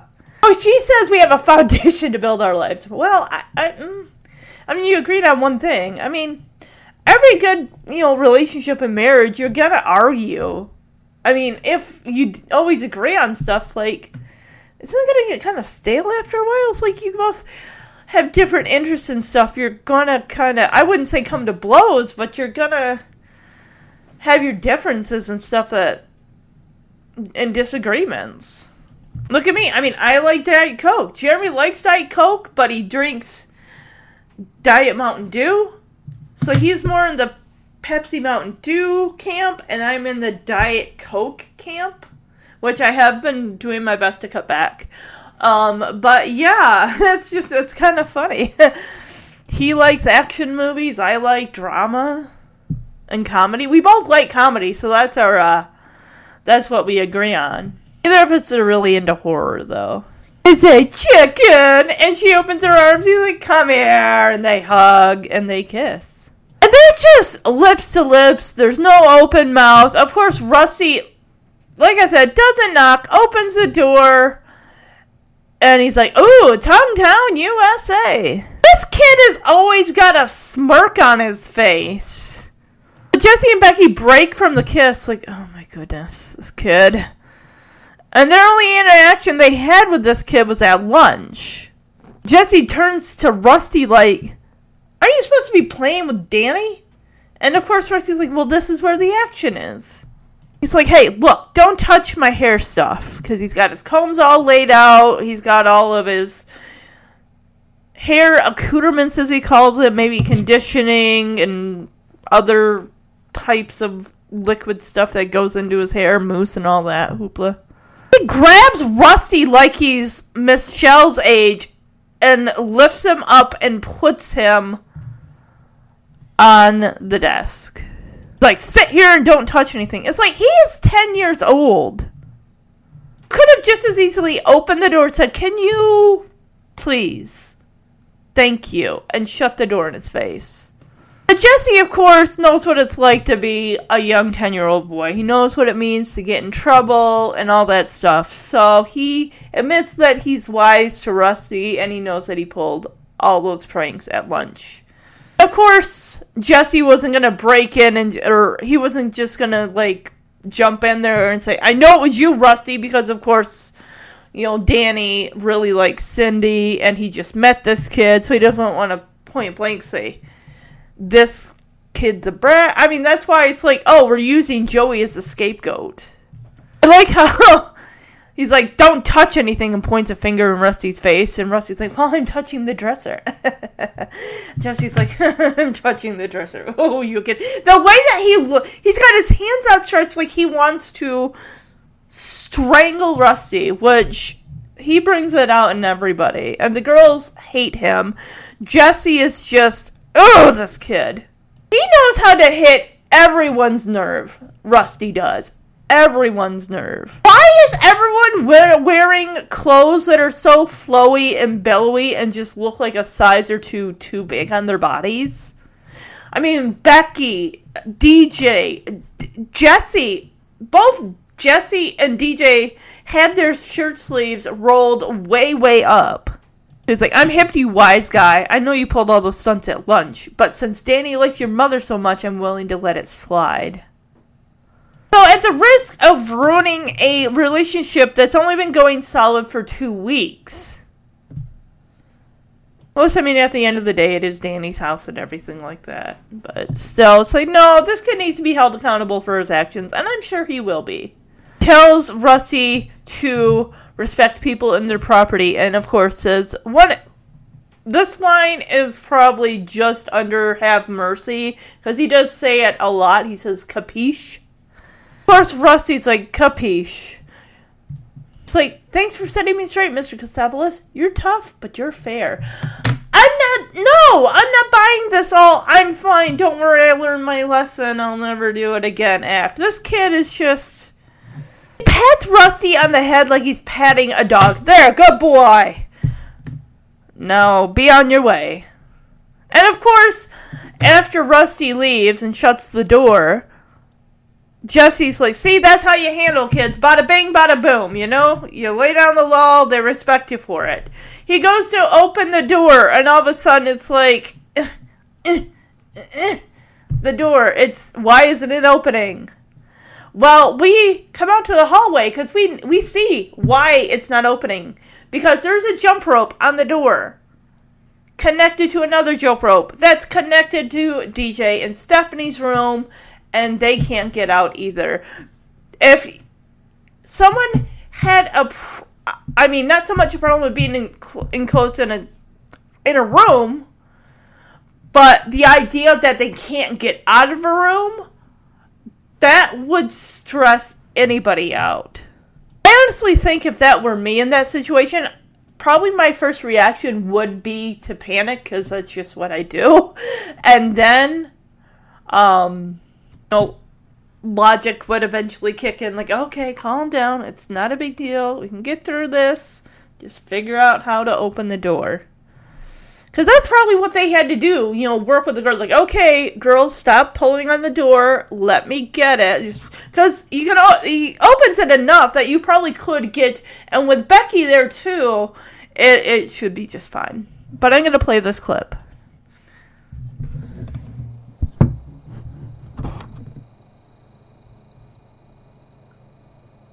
This is great. You want some stuffy, boring, formal wedding at a 4-H club in Nebraska. Oh, and you want some tacky rockabilly sock hop at Graceland, the world's largest souvenir stand.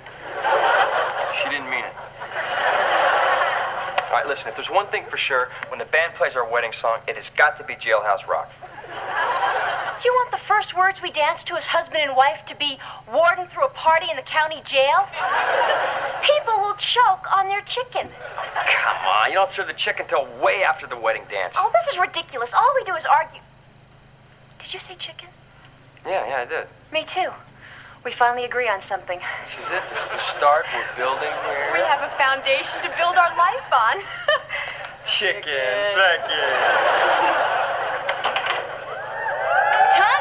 USA! Rusty, aren't you supposed to be playing with Danny? This is where the action is. Hey, hey, hey, don't touch my hair accoutrements, please. Here. Sit here and don't touch anything. I'm touching the dresser. I'm touching it. Okay? Listen, I'm hip to you, wise guy. I know you pulled all those stunts at lunch. Since Danny likes your mother so much, I'm letting you slide. From now on, you respect people and their property. Capiche? Capiche. Thanks for setting me straight, Mr. Katsopolis. You're tough, but you're fair. All right. You're a good boy. Have a good day, son. You see that? That's how you gotta handle kids like Rusty. Bada boom, you know what I mean? Give them a little discipline. They're like dogs. They respect you for it. Or they lock you in your room.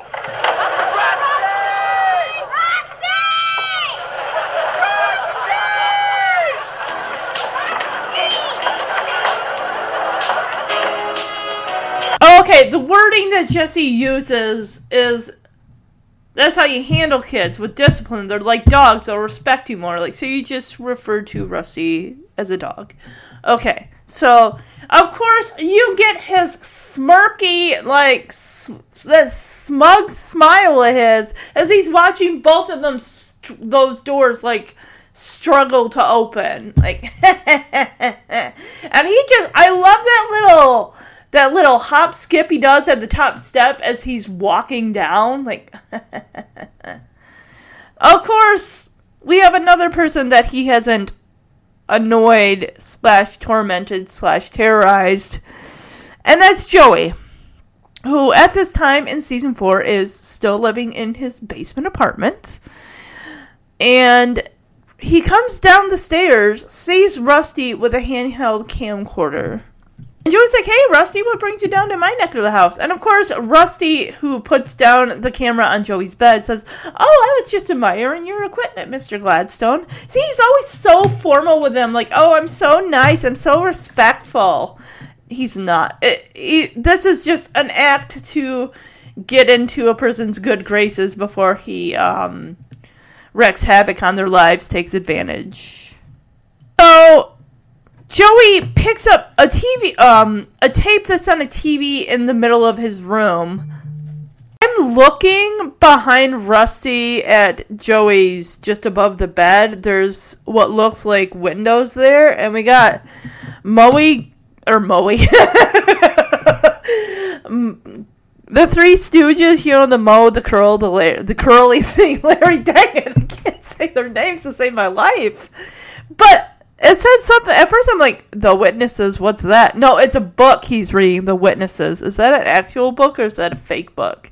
So yeah, Joey pulls this tape off the top of the TV that's just sitting in the middle of his room. He's like, "Well, I've compiled a tape with some of my best comedic moments. Here, let me give you a display of some of these comedic figures."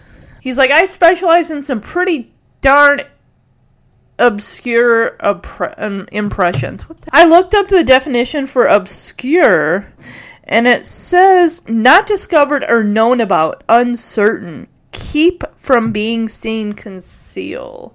So this is his impression of Mr. Woodchuck, who we will later meet in puppet form later on. And he sticks his like hands up almost with his hands bent down like they're paws. Like, hey, Rusty. Let me tell you, that's wild, huh?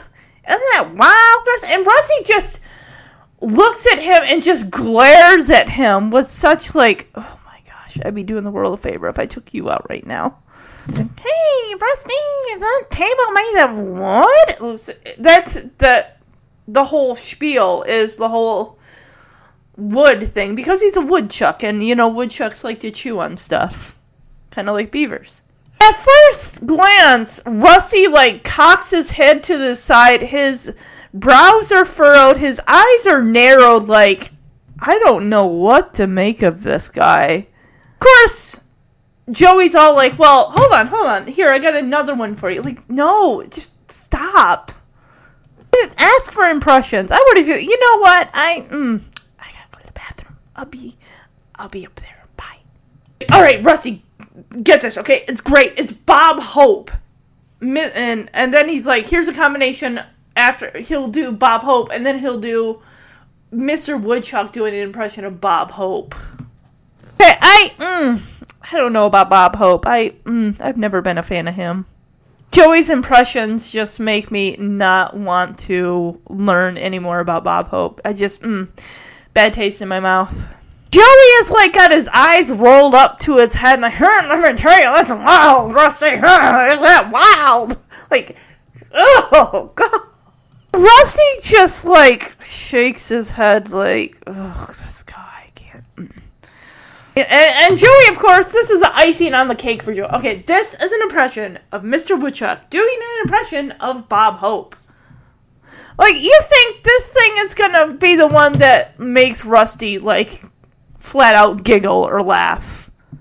Like, oh no, these two didn't get him, but this one will. Does he even know? I'm sure he probably has a reference for Bob Hope. Rusty does, because it's 1990.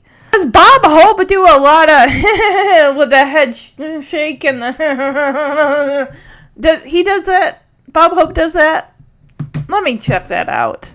Okay, so I just watched a couple clips of Bob Hope, and I'm just like, Joey isn't even on. I don't know. Who is he doing an impression of Bob Hope like in like a skit or something? Because I looked at Bob Hope in these videos, and he doesn't sound or act anything like that with the the eye rolling up to and the head shake. That's wild, Rusty, isn't that wild? Like, what the heck? That's horrible. The fact that Rusty hasn't gotten up and just like punched you right in the your man bits is just and just walk up the stairs because I I would be on the verge of wanting to just like punch you in your man bits and like okay that's done goodbye. Oh look at that Rusty gives Joey. It's like oh my gosh. I think I'd be doing a favor if I took this guy out. It literally looks like he wants to go up to Joey and just slug him right in the stomach. Like, that's for wasting my time with your garbage impressions. I don't even know Bob Hope. I'm like 10. Oh, yeah. After I do these impressions and bore you to death, here, let's watch on my bed these impressions on this tape. He clearly thinks you suck, Joey. Why is he gonna wanna watch a tape filled with your horrible impression? I'm sorry, but I'm just, I'm not. Joey was never funny. Even when I was watching this, I don't know. I don't think I found him funny. I think he's one of those people that thinks he's funny. He's been working on this comedy tape for weeks. And yeah. These are some of my all time funniest moments. Funny to what? You? Rusty just tails like, okay, I'm out, bye. And Joey, of course, is so preoccupied with watching himself do these impressions. It's not enough that he does the impressions, but now he's going to watch himself do impressions. Joey is recording this in his basement apartment. it's sad. Oh, we see Joey Gladstone like, I put some of my funniest moments on this here tape. And all of a sudden, it the tape like goes to like uh like snowy like and then rusty comes up with hey it's rusty vision! And he starts making weird noises and like he's like doesn't take long for joey to go rusty! Hey, Rusty, what brings you down to my neck of the house? I was just admiring your equipment, Mr. Gladstone. Well, I'm putting together a tape of my comedy act. I specialize in some pretty darn obscure impressions. Now, check this out. This one is Mr. Woodchuck. Hey, Rusty. Say, is that table made of wood? All right, all right. Check this one out. This one's great. You're going to love it. Bob Hope. Hey, I want to tell you, that's wild, though, isn't it, Rusty? Huh? hey, isn't that something? This is an impression of Mr. Woodchuck doing an impression of Bob Hope. All right, here we go. Hey, that's wild, huh? Isn't that something, Rusty? Huh? I got plenty of other stuff on this comedy tape. I've been working on it for weeks. This is some of my classic, all-time funniest moments. So get ready to watch Joey Gladstone talk to himself. Hi, I'm Joey Gladstone, and well, I put some of my funniest moments on this here tape. This is Rusty Vision! Rusty! Alright, now we're going to go upstairs to the kitchen where DJ and Stephanie are going to groom Comet. They're going to give him a bath. Of course, they got to throw on that flea powder so that way he doesn't get fleas all over the house. I have never seen this part of this scene before. This is like brand new to me. Because Stephanie's like, why do we have to wash Comet? Because he like gets water everywhere and he shakes all over. It's so messy when we wash him. And then he takes water everywhere. And DJ just turns and like, would you rather play with Rusty? Stephanie's like, come on, Comet, bath time. Of course, Rusty comes down just as the girls are getting to the door. Hey, girls, I heard you were uh, tied up for a while. Like, he brings down a kaleidoscope, which almost looks like he's got like a can of pop in his hand, like one of those like slim cans. So I'm gonna play this clip. We have Comet. It's so messy and he shakes water all Would you rather it. play with Rusty? Comet, bath time. Let's go, boys. Come on. Hey, girls. I heard you were tied up for a while. Anybody want to look at my kaleidoscope? No. We're not falling for any more tricks. Good for you, Stephanie. Excuse us, but we're giving our dog a bath. Care to join him? We have plenty of flea powder. Good one, Deej. Yeah. Good one. But the fact that Stephanie's complaining about having to wash Comet, and I'm just like, would you rather have to suppress his anal, anal glands? Because I hear you gotta do that sometimes when you have dogs too. Yeah. Plus, you want his coat to stay nice and silky glossy. You gotta wash him for that to happen. Rusty brings down a kaleidoscope, which I said I thought looked like a slim can of pop.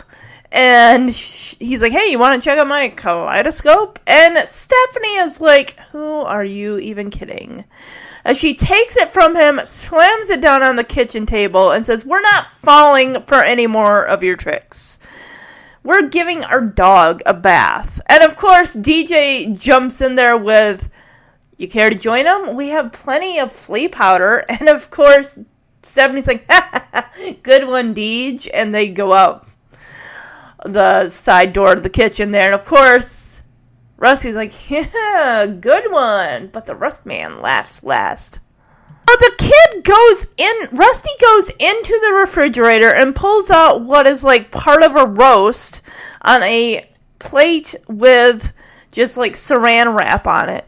So this kid couldn't have known what was in the refrigerator. He was just like, oh, I'm to get them so good. Let me see what's in here. Ooh, a roast? I'm sure the dog will love that.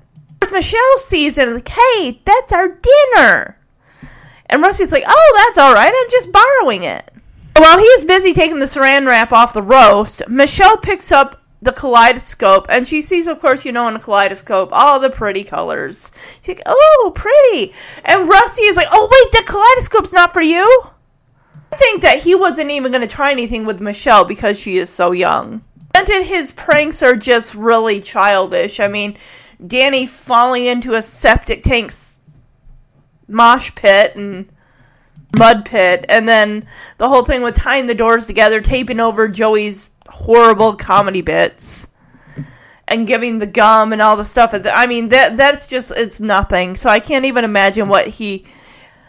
And Michelle hasn't posed a problem. It just seems like the other girls are easier to antagonate, as well as, you know, the other adults aside from Danny. But I honestly don't think he was ever going to try anything on Michelle because she's so young. Because the way he reacts, like, oh, wait, the kaleidoscope's not for you. And she pulls it away from her eye. And of course, on the outer rim of the kaleidoscope was like some type of like black ink or something. And she's got like a. Petey from Little Rascals like circle around her eye, and he just kind of, and she's like, "Hey, what's so funny?" He's like, "Oh, sorry, kid. Guess I gotta show you." As he takes the toaster, which is clearly already unplugged, and shows her her reflection, and she just mouth dropped. Like, what is this big circle around my eye? And she just looks at him, points, and wags her finger with one of her many catchphrases You're in big trouble, mister! Of course, Rusty just shrugs it off, like, story of my life. Like, he's not heard that a billion times. So I'm gonna play this clip. Actually, before I do, he takes the roast, opens the door, holds it out, and says, Hey, Comet, dinner, come and get it, boy. And of course, the girls are screaming from the yard, No, Comet, no! As Comet runs in, because apparently that cold roast has an aroma to it. Or he just, he's just got the best dog sight in the world. Like, oh, roast, I'm going for it as he runs in with a little bit of soap on him, some suds, because they must have like just gotten started. And Rusty like takes it like he would a bowling ball at an alley and just like underhand throws it from the kitchen into the living room. Of course, you hear the girls shouting, Rusty! Alright, now I'll play the clip. Yeah, good one. But the rust man laughed last.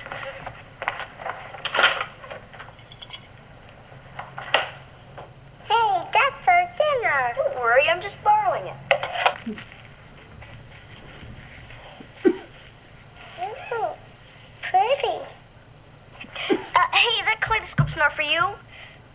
the audience just laughs and he's like, What's so funny? Sorry, kid. Guess I better show you. That kid, who didn't even call it by me.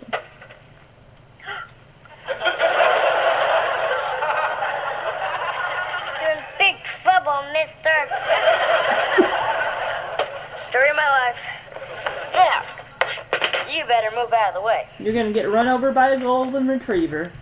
Come in, come and get a boy pot roast. Oh, Dinner's He's on. not even.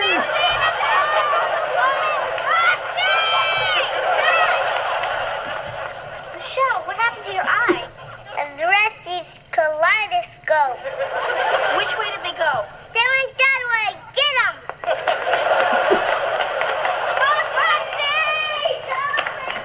What's going on? Why is there a soapy dog eating a rump roast on my couch? Take a wild guess. Rusty! That kid is bad news. Michelle, did Rusty do that to your eye? He didn't punch her in the kaleidoscope. face. Dang, Danny, chill. Doesn't sound like little Rusty. Wipe it off. Dad, wake up. He's the devil boy. Yes. I, I can't believe he did this.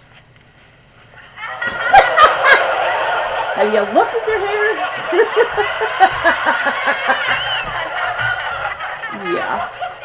Danny, just uh, out of curiosity, was a little rusty in the bathroom before you took a shower? Yeah, why do you ask? Look at your hair. Rusty! Yeah. Well, my work here is done. It's been a blast, Tanner. Oh, you come here, little you. brat. Yes, he's mine. Yes. I'll handle this, everybody. Book 'em, Danno.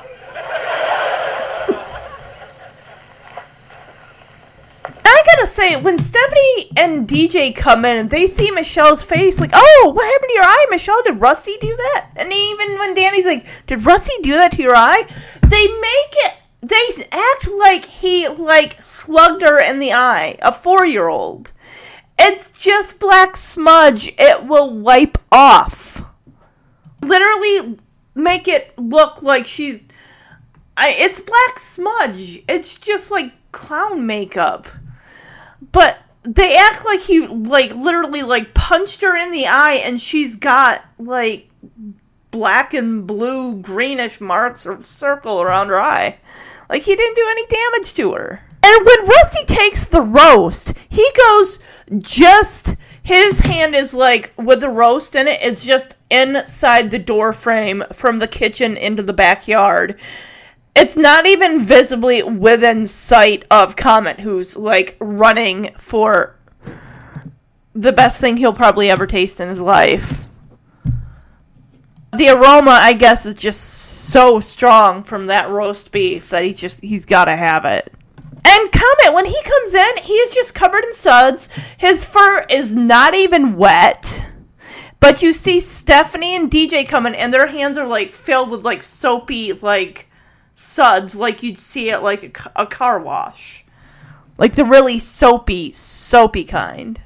How he chucks it into the living room, but he like jumps out of the way just as Comet's barreling through the doorway. Like, oh wait, I want to get run over by the by the dog.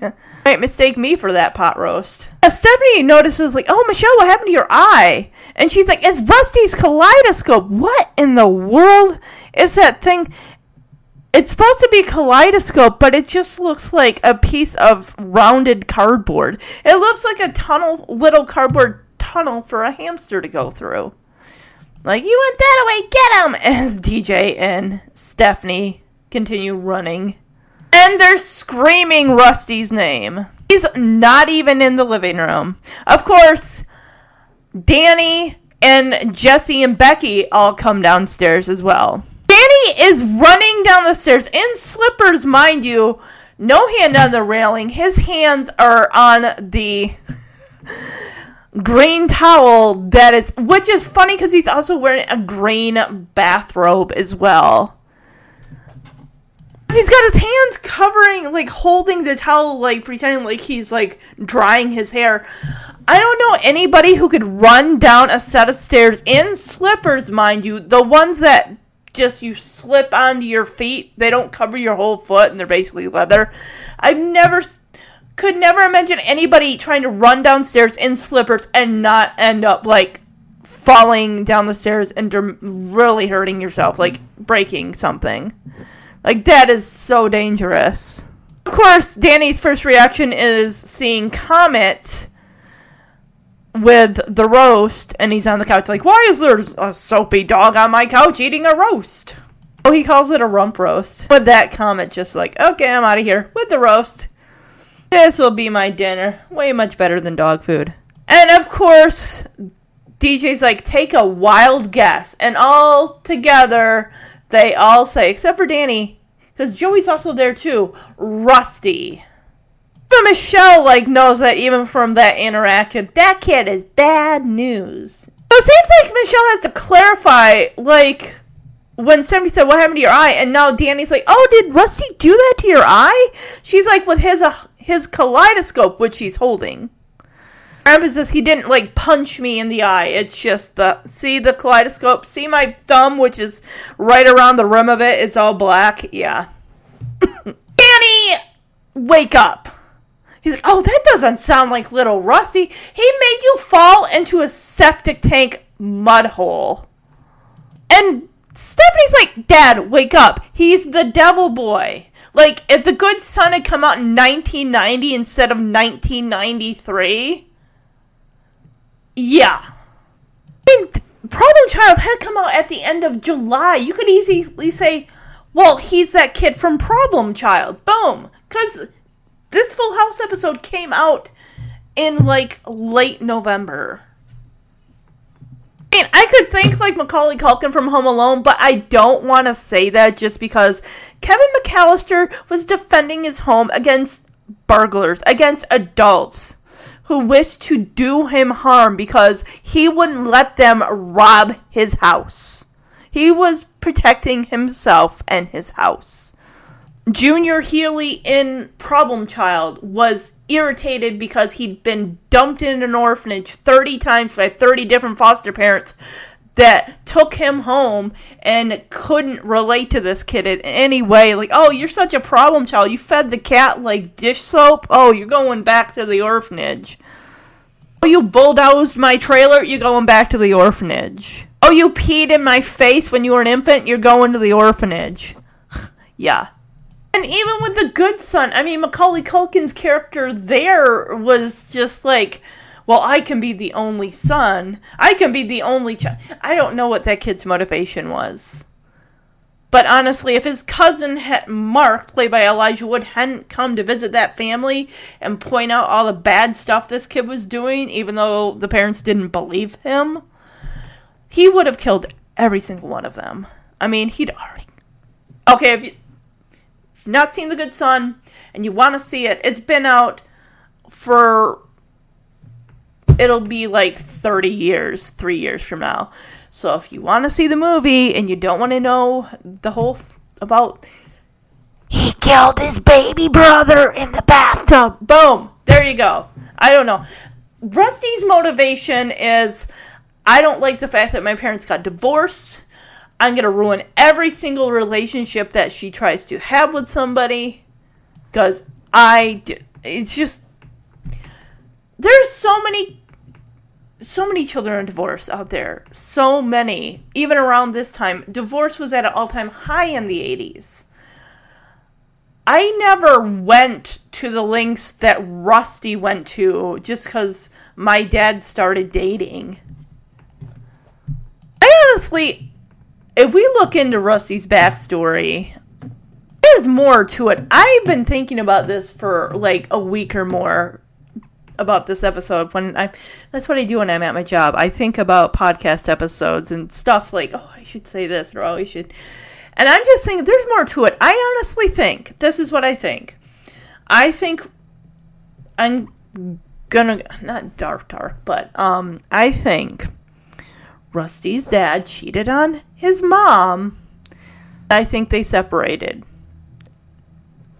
I mean, that's the only explanation I could see for them getting a divorce. The only other thing, which I think is really naughty, I don't, I don't really think the fact that she's so with, you know, busy with her job and just doesn't have time for her husband that they divorce or they're fighting over money or this or that. People get divorced for all sorts of reasons. But I just get the impression that, I mean, that's what I'm going to go with infidelity. I really think that that's what happened. Rusty's dad got with a secretary or somebody, moved out, started a whole new family, and Rusty can't handle that. That is the story I'm going with. So this is how he's acting out. This is how he's dealing with it. They really should take him to a, you know, a, a counselor or therapist, somebody to work through these issues that he's feeling. It's not fair to his mother. It's not fair to the the guys or, or the Tanners. Like we didn't divorce your mom. That's your da- you need to have a conversation with your father because what you're taking out on your mom is not fair to her. Danny's like, oh, I can't believe he did this. And he's not talking about what's underneath the towel because he says it just as he's taking the towel and putting it around his shoulders. And everyone, of course, is surprised to see Danny has green hair to match his green robe. It looks like the type of spray that you would use like around Halloween. You know how they have those little cans of like spray, colorful like blue, red, green, yellow, orange, purple. I love Joey's got that little like kind of like how his corner of his mouth kind of tips up and kind of like a smirk like like oh that's creative. DJ's like whoa and she just looks to Stephanie like go oh dad's gonna lose it. Oh just wait till he sees his reflection in the mirror above the fireplace. Of course Jesse is the one that kind of jumps in like okay I got it we gotta stop staring at it because he does Danny's does not know. Like, oh, uh, Danny, just a wild guess. What's all rusty up there in the bathroom before you took a shower? And Danny's like, yeah, why? He's like, oh, well, why don't you go take a look at your reflection over there? Danny looks at his hair And he's like, Rusty! Of course, Rusty waltzes struts right in there. And he's like, Well, my work here is done. It's been a blast, Tanners. And I'm like, Oh, no, young man. Uh, you are not going anywhere. And D- Jesse is all like, Oh, wait a minute, come here, you. And of course, Danny's like, Oh, no, no, no, Jess, he's mine. And of course, Joey's like, Book him, Danno. And of course, Michelle's like, Be careful, Daddy, he's very tricky. Where has Rusty been this whole time? He just waltzes into the living room. So has he been hanging out in the backyard? He was like, "Oh, I'm just gonna go catch a cab down to my mom's like laundromat or dry cleaner and hang out there." It's like you're not getting away with this. You think your mom isn't gonna find out? She's gonna find out. Danny says, "I will handle this, everybody." Of course, the family decides to like, okay, let's just uh, let Danny have this moment to straighten this kid out. And Rusty is standing on the doorstep, looking at Danny like, oh boy. He honestly does not look worried at all like he's gonna get a major tongue lashing and a lecture. Like, I've already terrorized your family. What exactly can you do to me, Mr. Tanner? It's almost like Rusty feels I'm the one holding all the cards in this scenario. So the worst that you can do is tell my mother on me, which is no surprise because I've done this to other people in the past. Danny points a finger in Rusty's direction and says, Pranks are one thing, but when you mess with a man's shampoo, you're messing with a man. Rusty just like rolls his eyes. He's got no respect for Danny or anyone there. He's like, washes right out, and he just like brushes past Danny. Like, that's what. That's all you have. That's all you have, really. Danny is just such a. Are you serious, Danny? Really? I don't get you, Rusty. I really wanted to be your friend. And Rusty just looks at him like, huh, really? No, you don't want to be my friend. You want to be my mom's friend. Danny, it just light bulb over his head, like, so that's what this is about. And he, Danny even says, like, look, Rusty, my parents are divorced too, but you can't wreck everyone's relate your mother every relationship that your mother is gonna be in. And Rusty is just like, look, I don't. You're wasting your time because one day my mom and dad are getting back together. Oh, okay, okay, hold on. Okay, when Rusty says, you don't want to be my friend, you want to be my mom's friend. And Danny says, well, I do like your mother very much. And that's where Rusty jumps in, like, it, Rusty's voice, like, octave, like, goes up. Like, you're wasting your time because one day my mom and dad are gonna get back together. And it's like, dang, boy.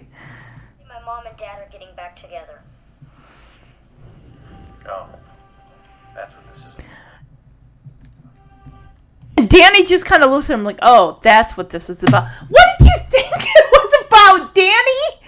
That he just didn't like you because the kind of person that you are? No, you're dating his mom.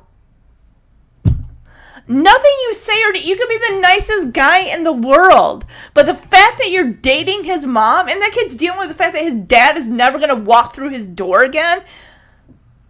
Yeah, nothing you can say or do is gonna make him like you. Danny tries to come at this with, look, Rusty, I know how you feel. My parents are divorced too. Danny, your parents probably divorced when you were 30 years old.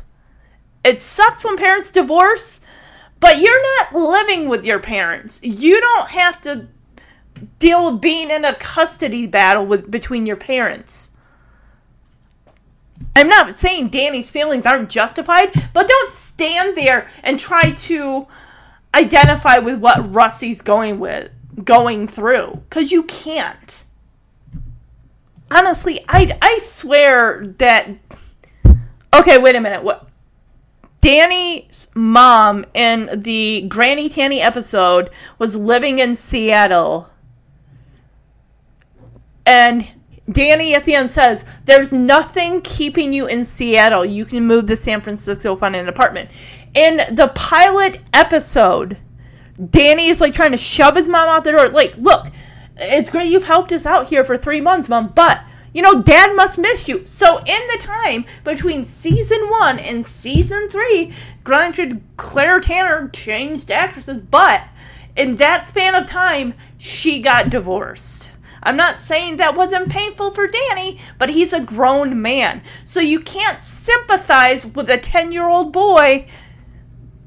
You just, who had two parents, lived in a nice house, probably had to change, you know, move into an apartment with his mom or something. I mean, I don't know his situation, but the fact that he's now living in a broken home, his dad isn't there anymore. And get Danny says, you know, it hurts that they're not together. Well, yeah, I, I get that too. Yeah, a lot, it hurts a lot of kids that their parents aren't together and they can't stay together.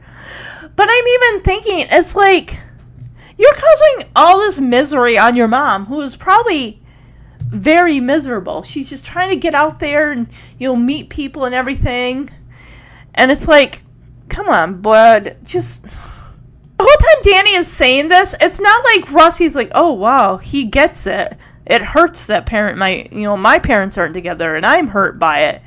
Danny said you can't try to wreck every relationship that your mom tries to make. And he's like, I don't want to talk about it. And I'm like, well, tough, because you're going to have to when she comes in the door. Danny's, well, before Rusty's like, I don't want to talk about it. Danny's like, you know that's not fair. Like, fine, you want to talk about it with Danny, but you're going to be talking about it with your mom. That long car ride home. Uh, just in time. Look who's going to walk in the door. Now, Danny could have done this one of two ways. He chooses the latter. He could have just blown Rusty's cover and just, like, Rusty did all this stuff. He, you know, hurt my, terrorized my family. You know, I don't want to see you anymore. But he tries to do a, a solid for Rusty as he puts the the towel back on his head. And he's like, "Oh, that must be your mom." It's like, "Well, I don't know. Is it Kimmy? Kimmy was not even in this episode. She's in the next one." Rusty's like, "Go on, tell on me." It's like because that's what he expects Danny to do, but Danny's gonna throw him a curveball. He's gonna do him a solid. Like, don't worry, I'm not even. He doesn't say, I'm not going to mention this to your mother. He just plays it off like, no, Rusty's a good kid. Danny opens the door like, "Hey, Cindy, how's everything at work?" And she just, because when she walks in, mind you, Danny is still in a bathrobe and has a towel covering his hair. So she's like, "Oh, did you just get out of the shower?" Like, eh, like I just had lunch with you like an hour ago, and all of a sudden now you're in a bathrobe in the middle of the afternoon taking a shower? That's concerning. He's like, oh, good, everything's fine. Everything's good here. And Danny's like, oh, yeah, I mean, couldn't be better. Rusty's a terrific kid. And Rusty just flabbergasted, like, what? Like, I am? Because he's expecting Danny to, like, blow his cover. Danny just looks at Rusty, just smiling, like, he's along. like, yeah, we had a great time, right, Rusty? And Rusty's like, yeah, uh, sh- sure. Like, he's like, I'm not, he's like, I don't get this guy, but okay, he's saving my butt. He's like, yeah, sure. And then he kind of narrows, like, his eyebrows furrow in confusion, like, uh, okay.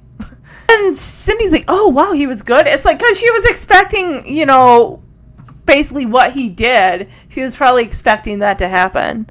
And that's why she wanted to take him with her when she went, because she figured that's probably what he would do. He'd start acting up and terrorizing them. Danny's like, oh, it was wonderful. We did a lot of stuff, tossed the football around, played with the dog, and of course, Cindy pulls his towel off as he's walking towards Rusty, and she's like, "You dyed your hair green?" Almost like Cindy now is not really believing. Like something is up as she pulls the towel away. Like Rusty's clearly done this to some other guy. She, she does that. Like you dyed your hair green. He's like, oh, uh, you know. Now he's starting to get nervous and he's starting to like uh, jabberjaw here. And you cut the the camera cuts to Rusty who's just rolling his eyes like, oh, here we go. Now the story's gonna fall apart. He's like, "Oh yeah, it's this new shampoo. It's an Irish formula. You got to work it in gradually." And Cindy is like putting the puzzle pieces together. Um, don't do don't cover for him. And she's like, "I don't believe this. I checked him before we left the house." And she walks over to Rusty again, putting her thumb and index finger on his chin, just kind of grabbing it like, You and I are going to have a talk later, young man. It's like, Oh, you know, he knows that he was going to not. He was gonna get in trouble. Like, Danny, I don't know how he did this. I searched him before we left the house. She doesn't just grab his chin. She like grabs his chin and his cheeks and like. Bleh. So, like I said, this is something that clearly happens a lot to Cindy. He's Rusty is like probably messed up a lot of her relationships. She's because her head is just down. She's just like, Danny, I I'm sorry. I just I wouldn't blame you if you don't want to see me again. And Danny's like, Cindy, please look. it's going to take more than a green head to ruin this relationship. Of course, I want to see you again, and I want to see Rusty too. Danny goes over to Rusty and like, "Is that okay with you, Rusty?" It's almost like Danny's saying, "Buddy, I'm here. Okay, I'm not scared off by any of what you pulled today. I'm willing to give you a chance and show you that I'm not just interested in your mother. I would like to get you to know you as well." So Rusty because he's been kind of crouched on the back of the chair. He's like, "Yeah, that'd be cool." And I'm sorry. You're pretty cool, Mr. Tanner. And of course, Danny shakes Rusty's hand, like really shakes it. He's like, ah, call me Danny. And of course, he hugs Rusty because Danny is the king of hugs. And of course, Rusty is just like, you're a real touchy feely sort of guy, aren't you, there, Danny? like, oh, you'll get used to it, buddy. Be careful, Daddy. He's very tricky. Know, you look good in green. Pranks are one thing. But when you mess with a man's shampoo, you're messing with the man. Washes right out. Rusty, I I don't get this. I really wanted us to be friends. You don't want to be my friend. You want to be my mom's friend. Well, I, I do like your mom very much. You're wasting your time because someday my mom and dad are getting back together. Oh, that's what this is about. Look, Rusty, I know how you feel. My parents are divorced too. It hurts that they're not together. But you can't wreck every relationship that your mom tries to make. You know that's not fair. I don't want to talk about it. That must be your mom. Go ahead. Tell on me.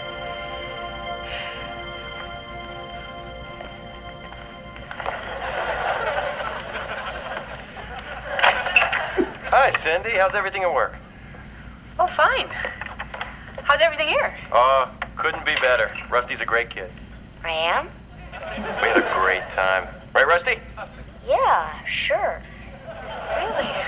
He was good? Oh, it was wonderful. We did a lot of stuff. We tossed a football. We played with a dog.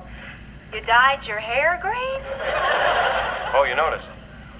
Well, I, I started using Irish formula. It's supposed to be worked in gradually, you know, a little each day. Danny, I don't know how he did this. I, I searched him before he left the house. You and I are going to have a talk later, young man. I am really sorry, Danny. You know, I wouldn't blame you if you didn't want to see me again. Cindy, it's going to take a lot more than a green head to ruin this relationship. Of course, I want to see you again. And I want to see Rusty, too. Is that okay with you, Rusty? That'd be cool. And I'm sorry. You're okay, Mr. Tanner. Hey, call me Danny. You're a real touchy feely sort of guy, aren't you, Danny? You'll get used to it. All right, now we're in the kitchen at the table with DJ Stephanie and Rusty. There's a big carton of ice cream. You got your your Reddi-wip spray cans. You got your ice cream float, ice cream soda, excuse me, Dutch chocolate, real whipped cream, and I can't tell what's in that jar. Chocolate sauce, maybe? It might be chocolate sauce. Now, Stephanie, yeah. Oh, DJ's like, yeah, dig in, Rusty. And Stephanie's like, yeah, enjoy your ice cream soda. Rusty puts it to his lips, goes to take a sip, stops himself. Now he's thinking, well, wait, wait, wait a minute. I've terrorized these guys all afternoon. He's like, clearly they did something.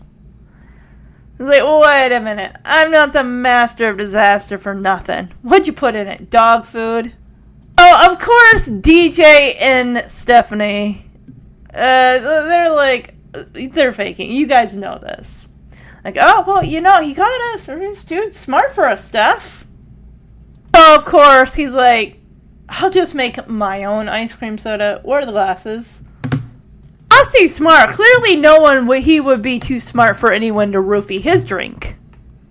He'd be like, no, no, no, no, no. I am the master of disaster of all pranks here. Um, I don't take a sip out of anything that anyone's offered me for fear of what they put in it. So, like, oh, yeah, over there. They point to where the glasses are in the pantry door cabinet door next to the window that Stephanie, you know, drove through in season 3.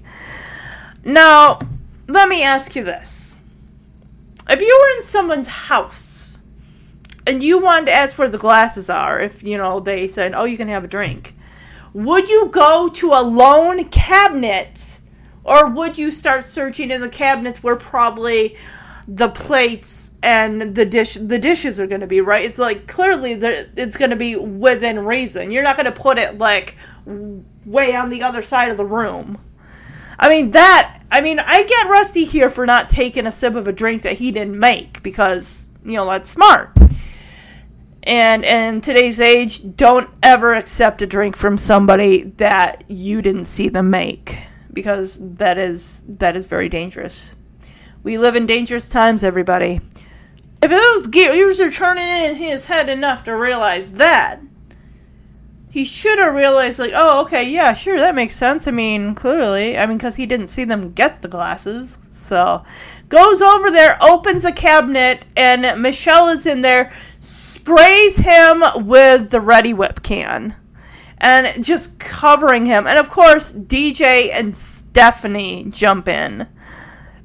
This is how they get him back. The audience goes wild for this because Rusty's like getting sprayed in the face by Michelle, goes to turn around only to be like shot at twice by DJ and Stephanie with their spray cans. Like, oh, you think you're safe? No, turn around because you're getting it, you know, like double from them.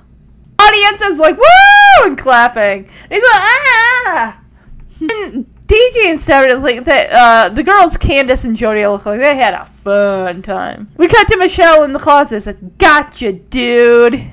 Rusty has to go get like a uh, little like hand towel that's just conveniently on the kitchen table for messes. Wipes his face. And he actually congratulates him, like, oh, pretty good trick, girls. Of course you know this means war. And they look at him just, anytime, Rusty.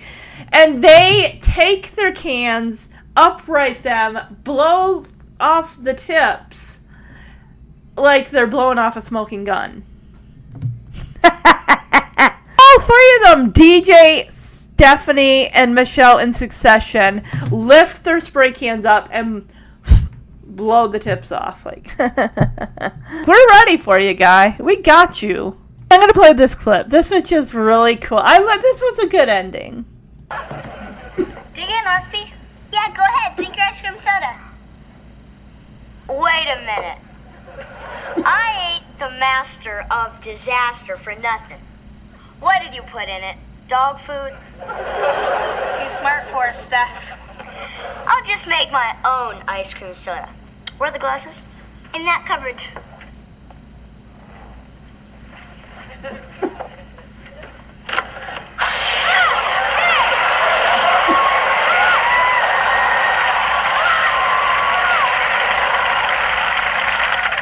Gotcha, dude.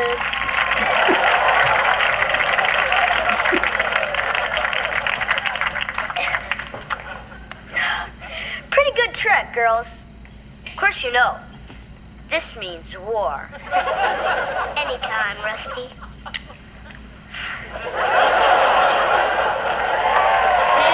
All right, so I'm gonna go best worst outfit. So the best outfit, I honestly I like Jesse's. It was kind of like a a light blue teal type of shirt with some like uh, diamond design kind of running down uh, the sides of the the um, the front of the shirt. It was I like that. Um, worst, I I gotta say I'm gonna go with DJ's. Just her billowy XL canary yellow button up shirt. It just was really unflattering. I just wish I don't like that they put her in such large like larger than she needs to wear clothes.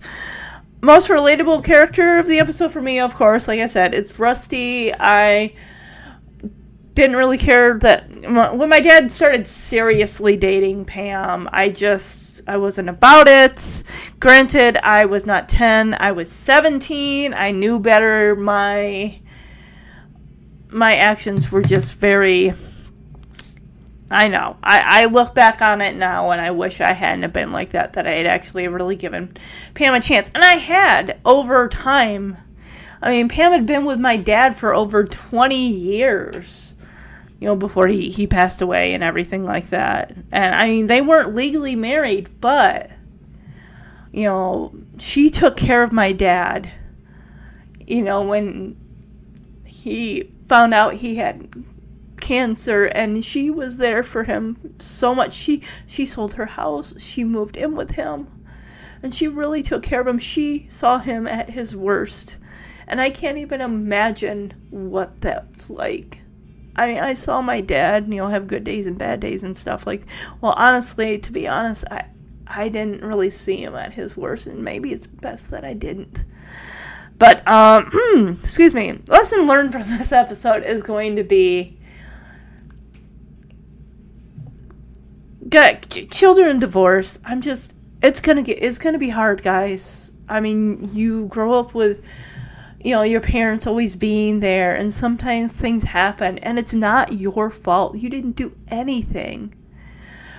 But it's just things happen that we can't change, and the only thing that we can really do, you can either ex- eventually accept it over time and, you know, do your best to adjust as hard as it's going to be to a new situation, know that you can't make things the way that it is.